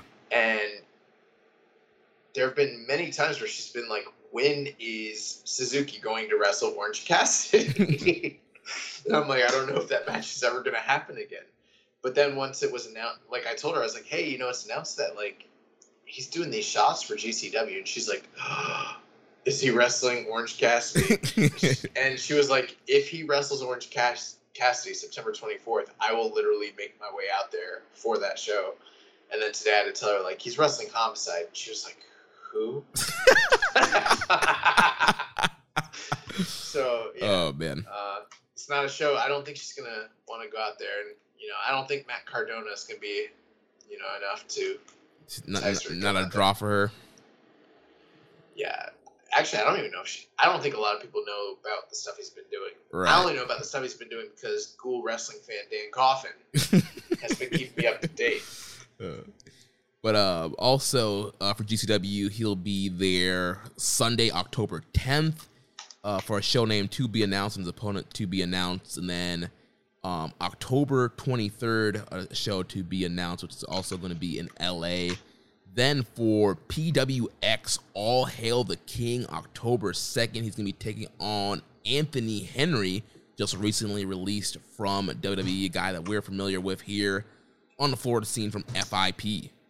That match sounds awesome. Yeah, I uh, earlier today got a message, uh, private message from one Chris Things, aka Chris Bryan of the podcast Grown Men Watch This Shit. And he was like, man, this Suzuki uh, indie run is really something, huh? And I was like, if only we had an independent wrestling podcast that could discuss such things. and he was like, he's like, you know, this maybe calls for us to, uh, you know, record some content for you guys. So, you know, but man, I mean, that's a lot of really, really great, you know, shows with some awesome matchups that have been announced, and like this man uh, Suzuki's not wrestling on his laurels. Like he's like, oh, I'm in America, y'all y'all getting ready to pay me. Like, yeah, and then his last announced date, West Coast Pros, No Leaf Clover, their third anniversary show, October eighth. He'll be taking on Daniel Garcia. Yeah, that's another one that like sounds awesome. But you know what? The thing is, like, not that Suzuki can't wrestle because he, definitely can. Um, but I mean, it's very rare that we see someone push him to be mat based and ground based, and I, I'm not sure how he can avoid that wrestling against a guy like Daniel Garcia. And then conversely, like Daniel Garcia is not a guy that you see having wars, you know, striking and everything like that. He's probably going to have to kind of go into that element a little bit, you know, facing Suzuki. So for Daniel Garcia, I mean, that's probably gonna be one of the biggest like matches he's had so far in his career. And I mean, that's a huge test. I mean, that's like a real man match. Yeah, that's yeah, it's definitely going to be a tough uh, night for Mr. Garcia, but should be you know kind of a great you know platform for him. The match goes off well, continue to elevate his stock in the world of wrestling. And uh, you know, with Suzuki being in the U.S. and he's going to be in New York around the time of uh, AEW's uh, Wrestle Grand Slam um, in Arthur Ashe Stadium, one has to think maybe the Forbidden Door will be open and we'll hear Kaze Ni Nare on TNT. That's one of those things where I was really kind of questioning it. I heard uh, the reports where Dave was alleging that you know that they were pushing to have Tanahashi and um, Jon Moxley wrestle at uh, All Out, and I mean, we I think we've said this on this podcast, but anybody that's kind of in the know knew that there's no way for Tanahashi to wrestle it all out, just given the time frame related to the G1 once the G1 was you know announced. Right. Yeah. Uh, I just don't. I just feel like that. We talked about before. So, I feel like that Mox Tanahashi match is going to happen in Japan. It, it, could happen in Japan. It, it might happen in AEW because they've kind of made some allusions to that, but. Um, um, either way, you know, but but the thing with the report that he was putting was that you know plans had changed, you know, and that like Tanahashi wasn't able to kind of stay because like New Japan made a decision. But it seemed pretty clear to me that he was always planned to go back to Japan, just based on the timing. Um, but if the rumor was that he was, you know, that Mox was going to wrestle somebody from New Japan at that show, Suzuki seems like a prime candidate. The other prime candidate maybe Tomohiro Ishii, if that's even the route that they're going. Yeah, Ishii has not been on the cards. I mean, if he's in Japan, he would be doing the two week quarantine. What you why he wouldn't be on this week's cards, or he could still be here in the U.S. wrestle Mox at All Out, and then catch a plane to be back um, in time to quarantine for G1. Yeah, I'm hoping that that's not the case. I'm hoping he just goes to Japan and you know, does the quarantine. He's just ready to, to work and be there. Um, and I'm hoping that Suzuki does end up sort of being the opponent for Jon Moxley for All Out because he doesn't really have like a, an ongoing active feud currently in right. AEW. And that match was so well received amongst everybody, but especially the American audience uh, last year when they wrestled uh, in New Japan, and so to kind of run that series back in AEW, I bet you they'd get an incredible reaction. Um, plus, Suzuki's so over in America, and even for those who aren't familiar with him, I mean, look at what happened when they like debuted Kingston. Nobody knew who he, who he was, and he got over very, very quickly. I think if you bring Suzuki to AEW, even for the uninitiated, like the guy's just an incredible character. Like people are gonna, gonna get invested almost immediately. Yeah, I also think there's potential to do a uh, a tag match of him and Archer last week on Dynamite. Archer got beat down two oh. on one by the uh, the Men of the Year, All Ego Ethan Page and Scorpio Sky. So you could have Suzuki come in as a backup, run Suzuki-gun versus the Men of the Year. Yeah, Suzuki and um, Archer have both kind of like made sort of like jokes online about how Archer's never actually left Suzuki Gun.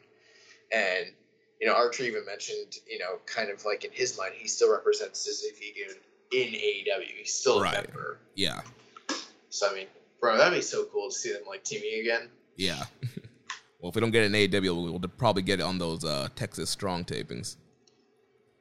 Uh, or both. Yeah, that that would be a great so another guy that's going to be uh, wrestling some indie shots, our good friend Rocky Romero. He's been added to Defy's Leviathan, which is happening August 27th and 28th at the historic Washington Hall into Seattle. He'll face Josh Alexander on night one, and then he'll have a surprise opponent on night two. I can't say who his surprise opponent on night two is, um, but what I can give you this hint: his favorite drink is Pepsi. oh man, don't get the Seattle area fans hyped up. also, I I want to let you know that he is drug free. uh, uh, That's all I can say though, without giving away. Another uh, New Japan guy wrestling on the Indies this past week was Switchblade Jay White defeating Sam Adonis at uh, Warrior Wrestling at one of their Stadium Series show. So Jay doing some indie dates here in the U.S. as well as while he's here. Then an update on uh, Brody King. You know he got pulled from Resurgence, and we were kind of questioning what happened, but he did reveal that he did test positive for COVID nineteen. Uh, he is vaccinated, so uh, seems to be doing all right, and so once he is uh, cleared to go, I think he'll be back on uh, New Japan Strong tapings. Yeah, uh, good to hear that he's doing well. Um, yeah. Then uh, also this past weekend we had Rev Pro's nine year anniversary. Uh, two big matchups featuring New Japan guys. We had the Rev Pro undisputed British heavyweight title being defended. Will Ospreay defended against Doug Williams, defeated him 16 minutes and 58 seconds. And then we had the main event, the British heavyweight title. Ricky Knight Jr. defeated Shota Umino. Uh, young boy, did you see the video going around of Will Ospreay's reception at Rev Pro? I haven't watched anything. I saw that he came in with the World IWGP title, quote unquote, the lineal strap, and uh, I heard that they announced him as the undefeated IWGP World Heavyweight Champion. Yeah, I, I didn't get to watch the whole video, but it didn't sound like the the Rev Pro fan base was thrilled that uh, Ospreay was back in Rev Pro and that he was there. You know, a complete opposite homecoming to what Mr. CM Punk got. Is that due to the uh, Me Too allegate or not? Not Me Too, but the uh, yeah, speaking, speaking out. out allegations. I think so. Yeah. Because I'm just thinking, like, I haven't put the timeline together, but like since that happened, he hasn't worked in front of a British crowd, has he? No. That makes yeah, that British uh, wrestling scene with that particular niche uh, fan base, they know way more about everything that's kind of gone on more so than anybody else, and it's a very small knit community. I'm I wouldn't be surprised if he did receive a bad reception and you know that there is a lot of like kind of bad feelings, bad blood you know, within that community, regardless of his, you know, guilt or not. Right. So, and last thing here, uh, the free match of the week on New Japan is uh, Kazuchika Okada against Shinsuke Nakamura from the G1 24 finals. Awesome match. Now we're going to move into some questions here, recommended match of the week, and get out of here. So, uh, first question comes from Reddit user Nine Tails. Says, "Is Kevin Kelly doing live English commentary the most exciting thing about this year's G1?" Bearing in mind the field hasn't been announced yet. Um, for me, it's a close second. The most exciting thing right now is who the hell's going to be in this G1. yeah, that that is the million dollar question. I, I see tons of posts on, on, Reddit and Twitter of people trying to figure out, you know, who's going to be in the G1 this year, especially with you know Ospreay, Suzuki, Jay White, FinJuice all here in the U.S. Seems like there's a lot of holes to fill up. I am very excited for Kevin doing live English every day. That will be great. Uh, but yeah, seeing who fills out the field is going to be very interesting. And I know a lot of people seem to be down on the G1 with a lot of these guys missing. But honestly, right. I, I think Ospreay and Suzuki, honestly, as from a match quality standpoint, are probably the, the two major losses. You know, with Jay, they're usually running some kind of story. His matches aren't always the best. I mean, Jay's an awesome wrestler. I love Jay, but you know, we've seen what he does in G1 sometimes, and then FinJuice. I mean, uh, you know, Finley's never been in the G1, and Juice kind of just you know does what Juice does. So I think that we're only losing two really high level workers, and I think we're still going to have a great G1. Yeah, those are those are definitely great points as far as it relates to you know the layout of who is and isn't going to be in it. I think that the big thing though is like you said, people are down, and I think one of the reasons they're down is they're assuming that the replacements are going to be lower caliber than you know who was going to be in it. But I'm kind of thinking like I don't think that New Japan would do that, especially with you know the issues they've had with business. Even today, like there's so few people at Korakuen Hall, you know. Right. Um, it's really incumbent on them to produce a good G1. It's the G1. It's like literally like their bread and butter. And with some of those comments Tanahashi made about like exciting things being on the way, I would be surprised if they included some necessary outside domestic names from I don't know, the Japanese indies, maybe like uh, Big Japan is a possibility, All Japan, that sort of thing. Yeah, they could do that. We've been talking about that for a while now, opening that you know domestic Forbidden Door, uh, working with companies there. Um, also, I mean, there's some potential juniors like Hiromu Takahashi that they could uh, pull in as well. Yeah, that's an op- option as well. So I mean, you know, it doesn't have to be all like Honmas and uh, Tenzans. Zeros, Tenzans. yeah, they have some other options. Uh, next question from our user fit underscore beautiful two six three eight says my question: What's Gabriel Kidd up to? Did he graduate? Uh, we haven't we haven't heard anything about it. Um, you know, uh, but is it impossible that like they make an announcement? Who knows? Yeah, I mean, yeah, we, there hasn't been an official announcement of his graduation. It could be one of those things he probably maybe went home for a little bit. Um, but I would expect him to be graduating pretty soon. I mean, he was in that same class with Tsuji Nomura. Sort of. I mean, he kind of came after them, but right. yeah. And he was uh, LA Dojo too. He wasn't in Noge Dojo. He's in a weird situation because he was a quote unquote LA Dojo guy, but I felt like he spent more of his time in Noge, probably mostly because of the pandemic. But right. you know, what turned into like a couple week like trip, you know, became like a, a year or so thing. right. Uh, next question from EMJ does PR. Do you guys do anything special to prepare to cover the G1? Pray. oh man. Not really. Uh, I mean, I just for me, schedule is the most important thing. Right. Yeah. Just laying out when the shows are going to happen and when you're going to watch them. Yeah, I mean, uh, I remember like the first year being like six days behind and having to like binge them all because you know I didn't really know how to manage my time. The idea of watching that many matches was so foreign, and to me, like even though I've been a big you know New, New Japan fan for a long time, I've never sat and watched an entire G one. Now this can be like our fourth time doing it. Yeah. Um.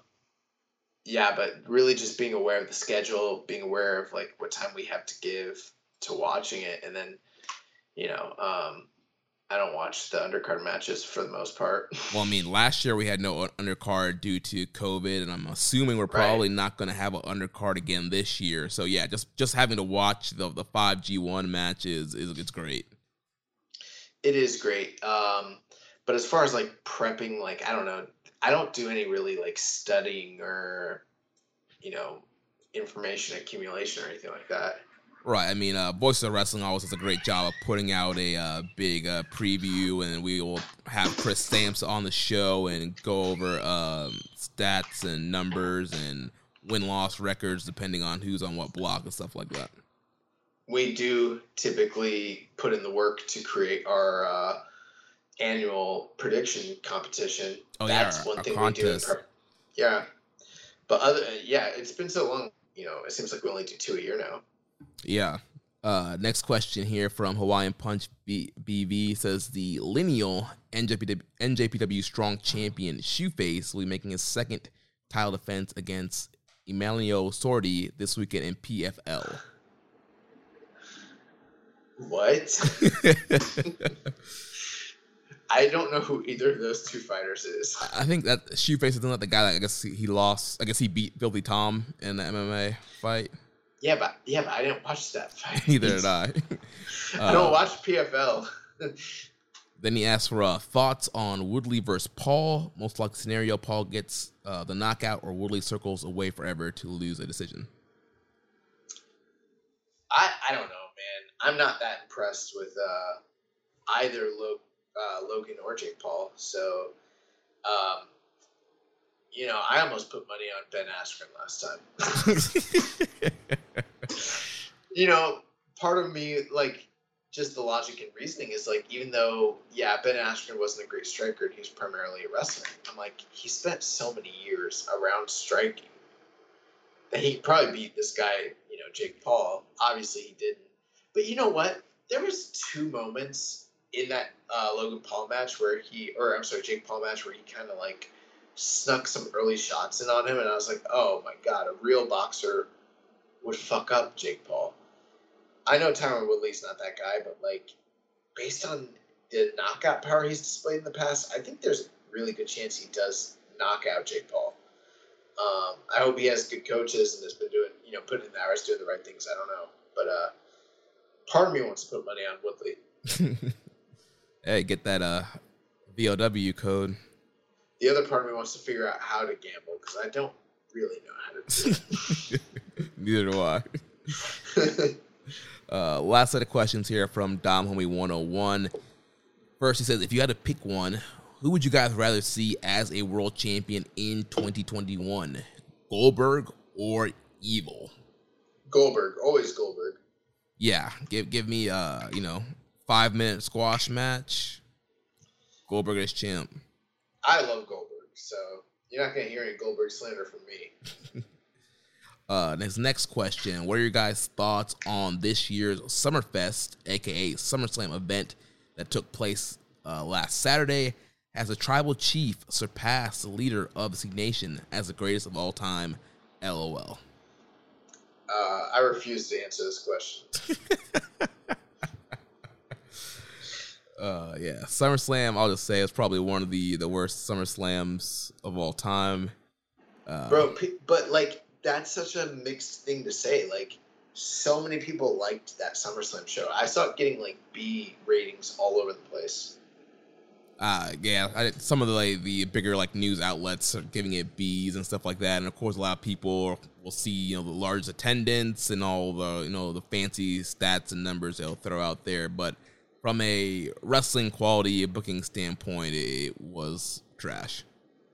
Bro, John Cena bumps on his elbows the entire time he wrestles, and I I've been rewatching him wrestle, and like he he always puts his elbows and his forearm down before he bumps. Yeah, I've always noticed that that he always bumps weird.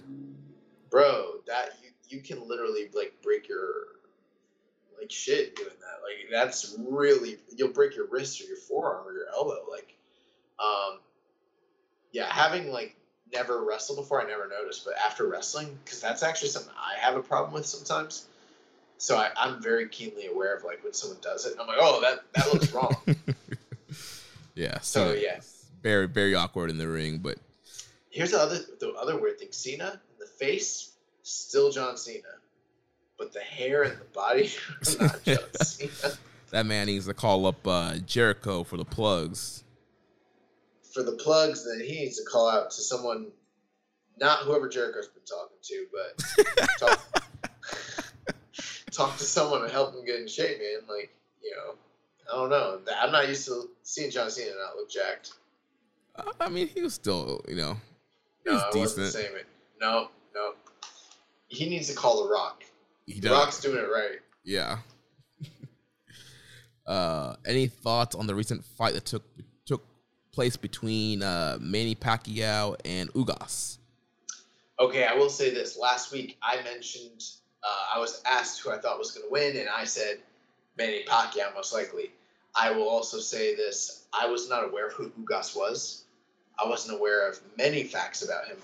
Um, once I, I did my research, obviously I didn't have time to re-record a new response, but uh, Jeremy was there. Jeremy, all night during SummerSlam this past weekend, who did I say was going to win that fight? You thought uh, Pacquiao was going to win. No, I didn't. you didn't. you you don't remember like the whole night? I kept saying like, "Oh God, Pacquiao's going to lose tonight."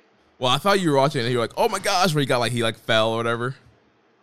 Yeah, I did, but like earlier in the night, all night, I was complaining. Man, you don't listen to me. Anyways. Oh man. You guys can ask. You guys can ask Rich. I'm sure Rich heard me.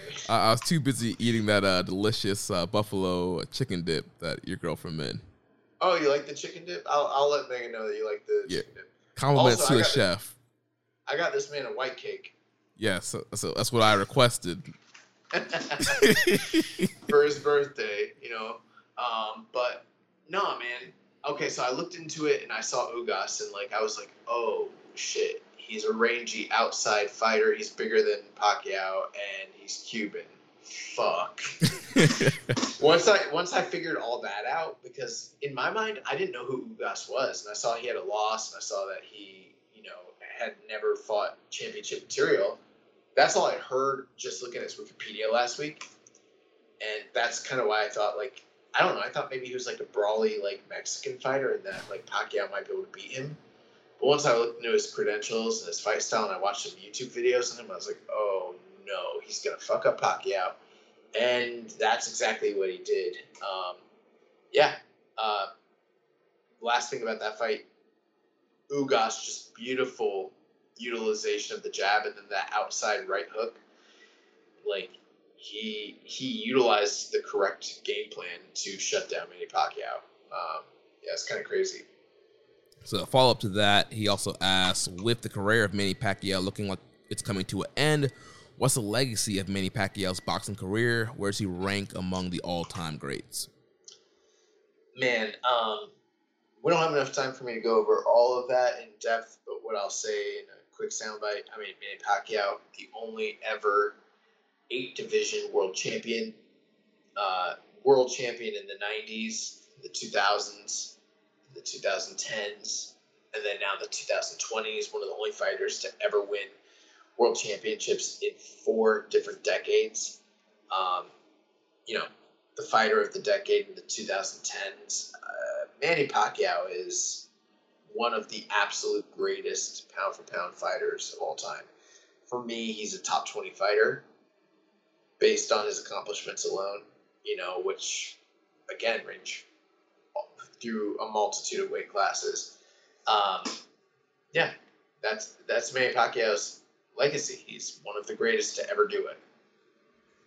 In his last question, he says, Can the young boy break down a fight between James Light Out Toney Bernard or James Light Out Toney and Bernard the Executioner Hopkins at 160? Jeez, that's a really, really, really tough fight to call. Um, the only time I think that a fight like that could have maybe happened between these two is between 91 and 93. And at that point in time, I think James Toney probably beats Bernard Hopkins. Um, but if you're going prime for prime, you know, so for James Toney, that would be like 1991. And then for like Bernard Hopkins, you're talking like 2001 prime for prime at 160 is what I mean. Um, I really don't know how that one plays out. I mean, the way James likes to fight, um, I think with a little bit older, more rangier Bernard Hopkins, um, you know, it'd probably be a game of cat and mouse to some extent. But fuck, I really don't know. Like that, those are two of the greatest at 160 ever, and to kind of consider what their like styles, how they would line up, uh, it's hard for me to see it. I would probably, by a slight edge, favor James Toney in that fight. As crazy as that sounds. Nice.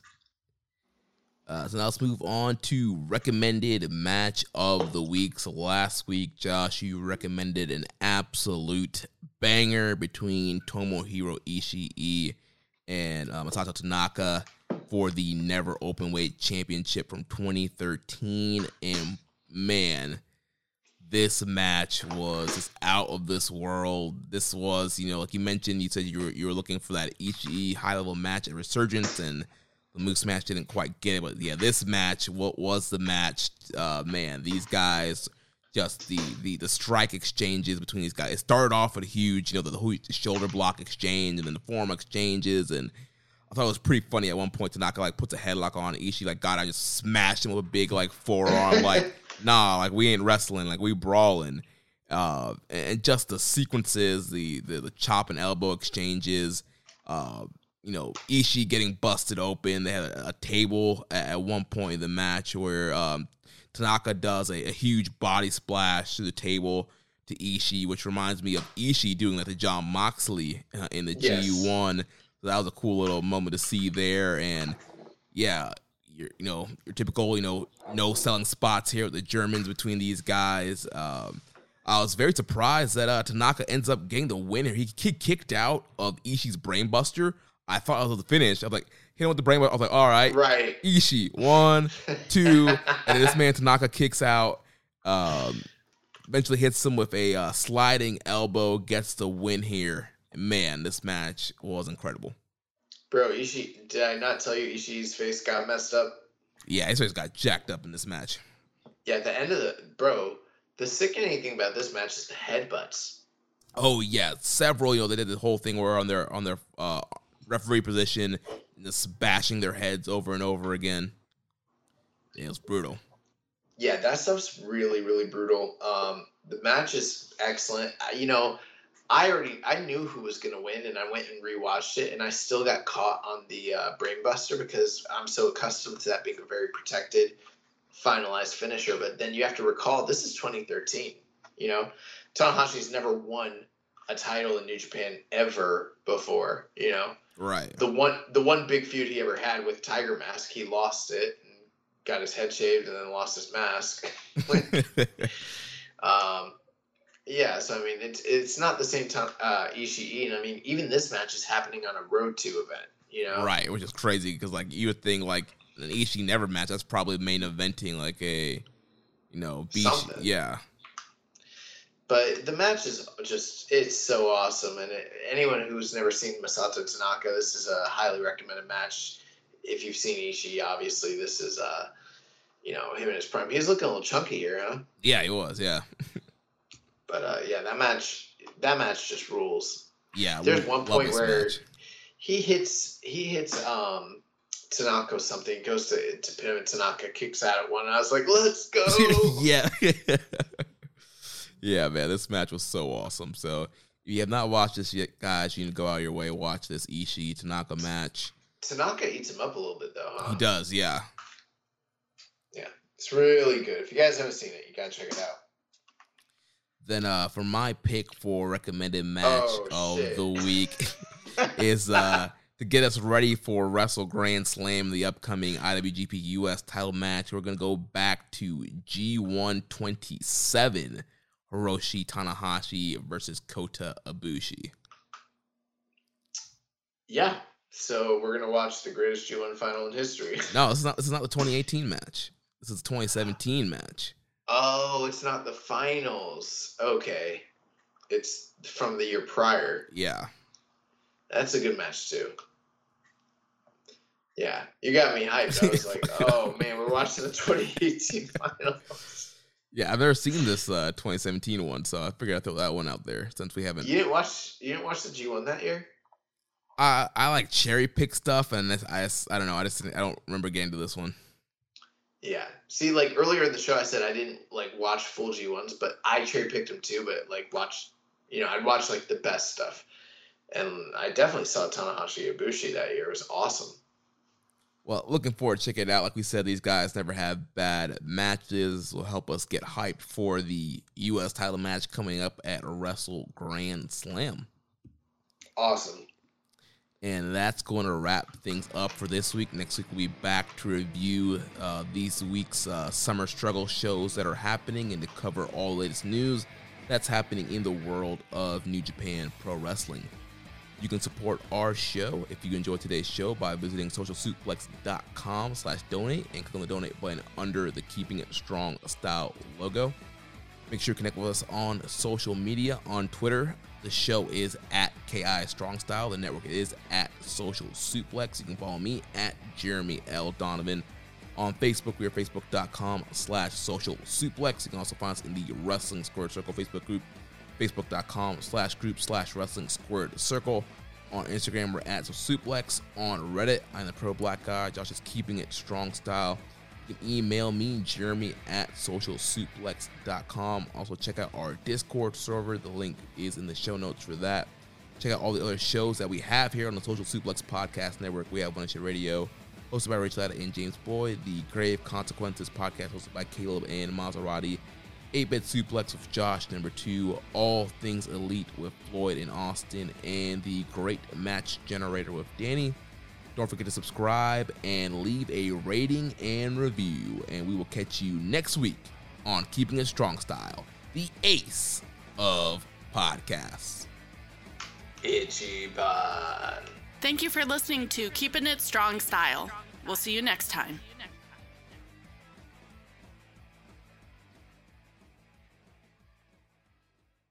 At Parker, our purpose is simple.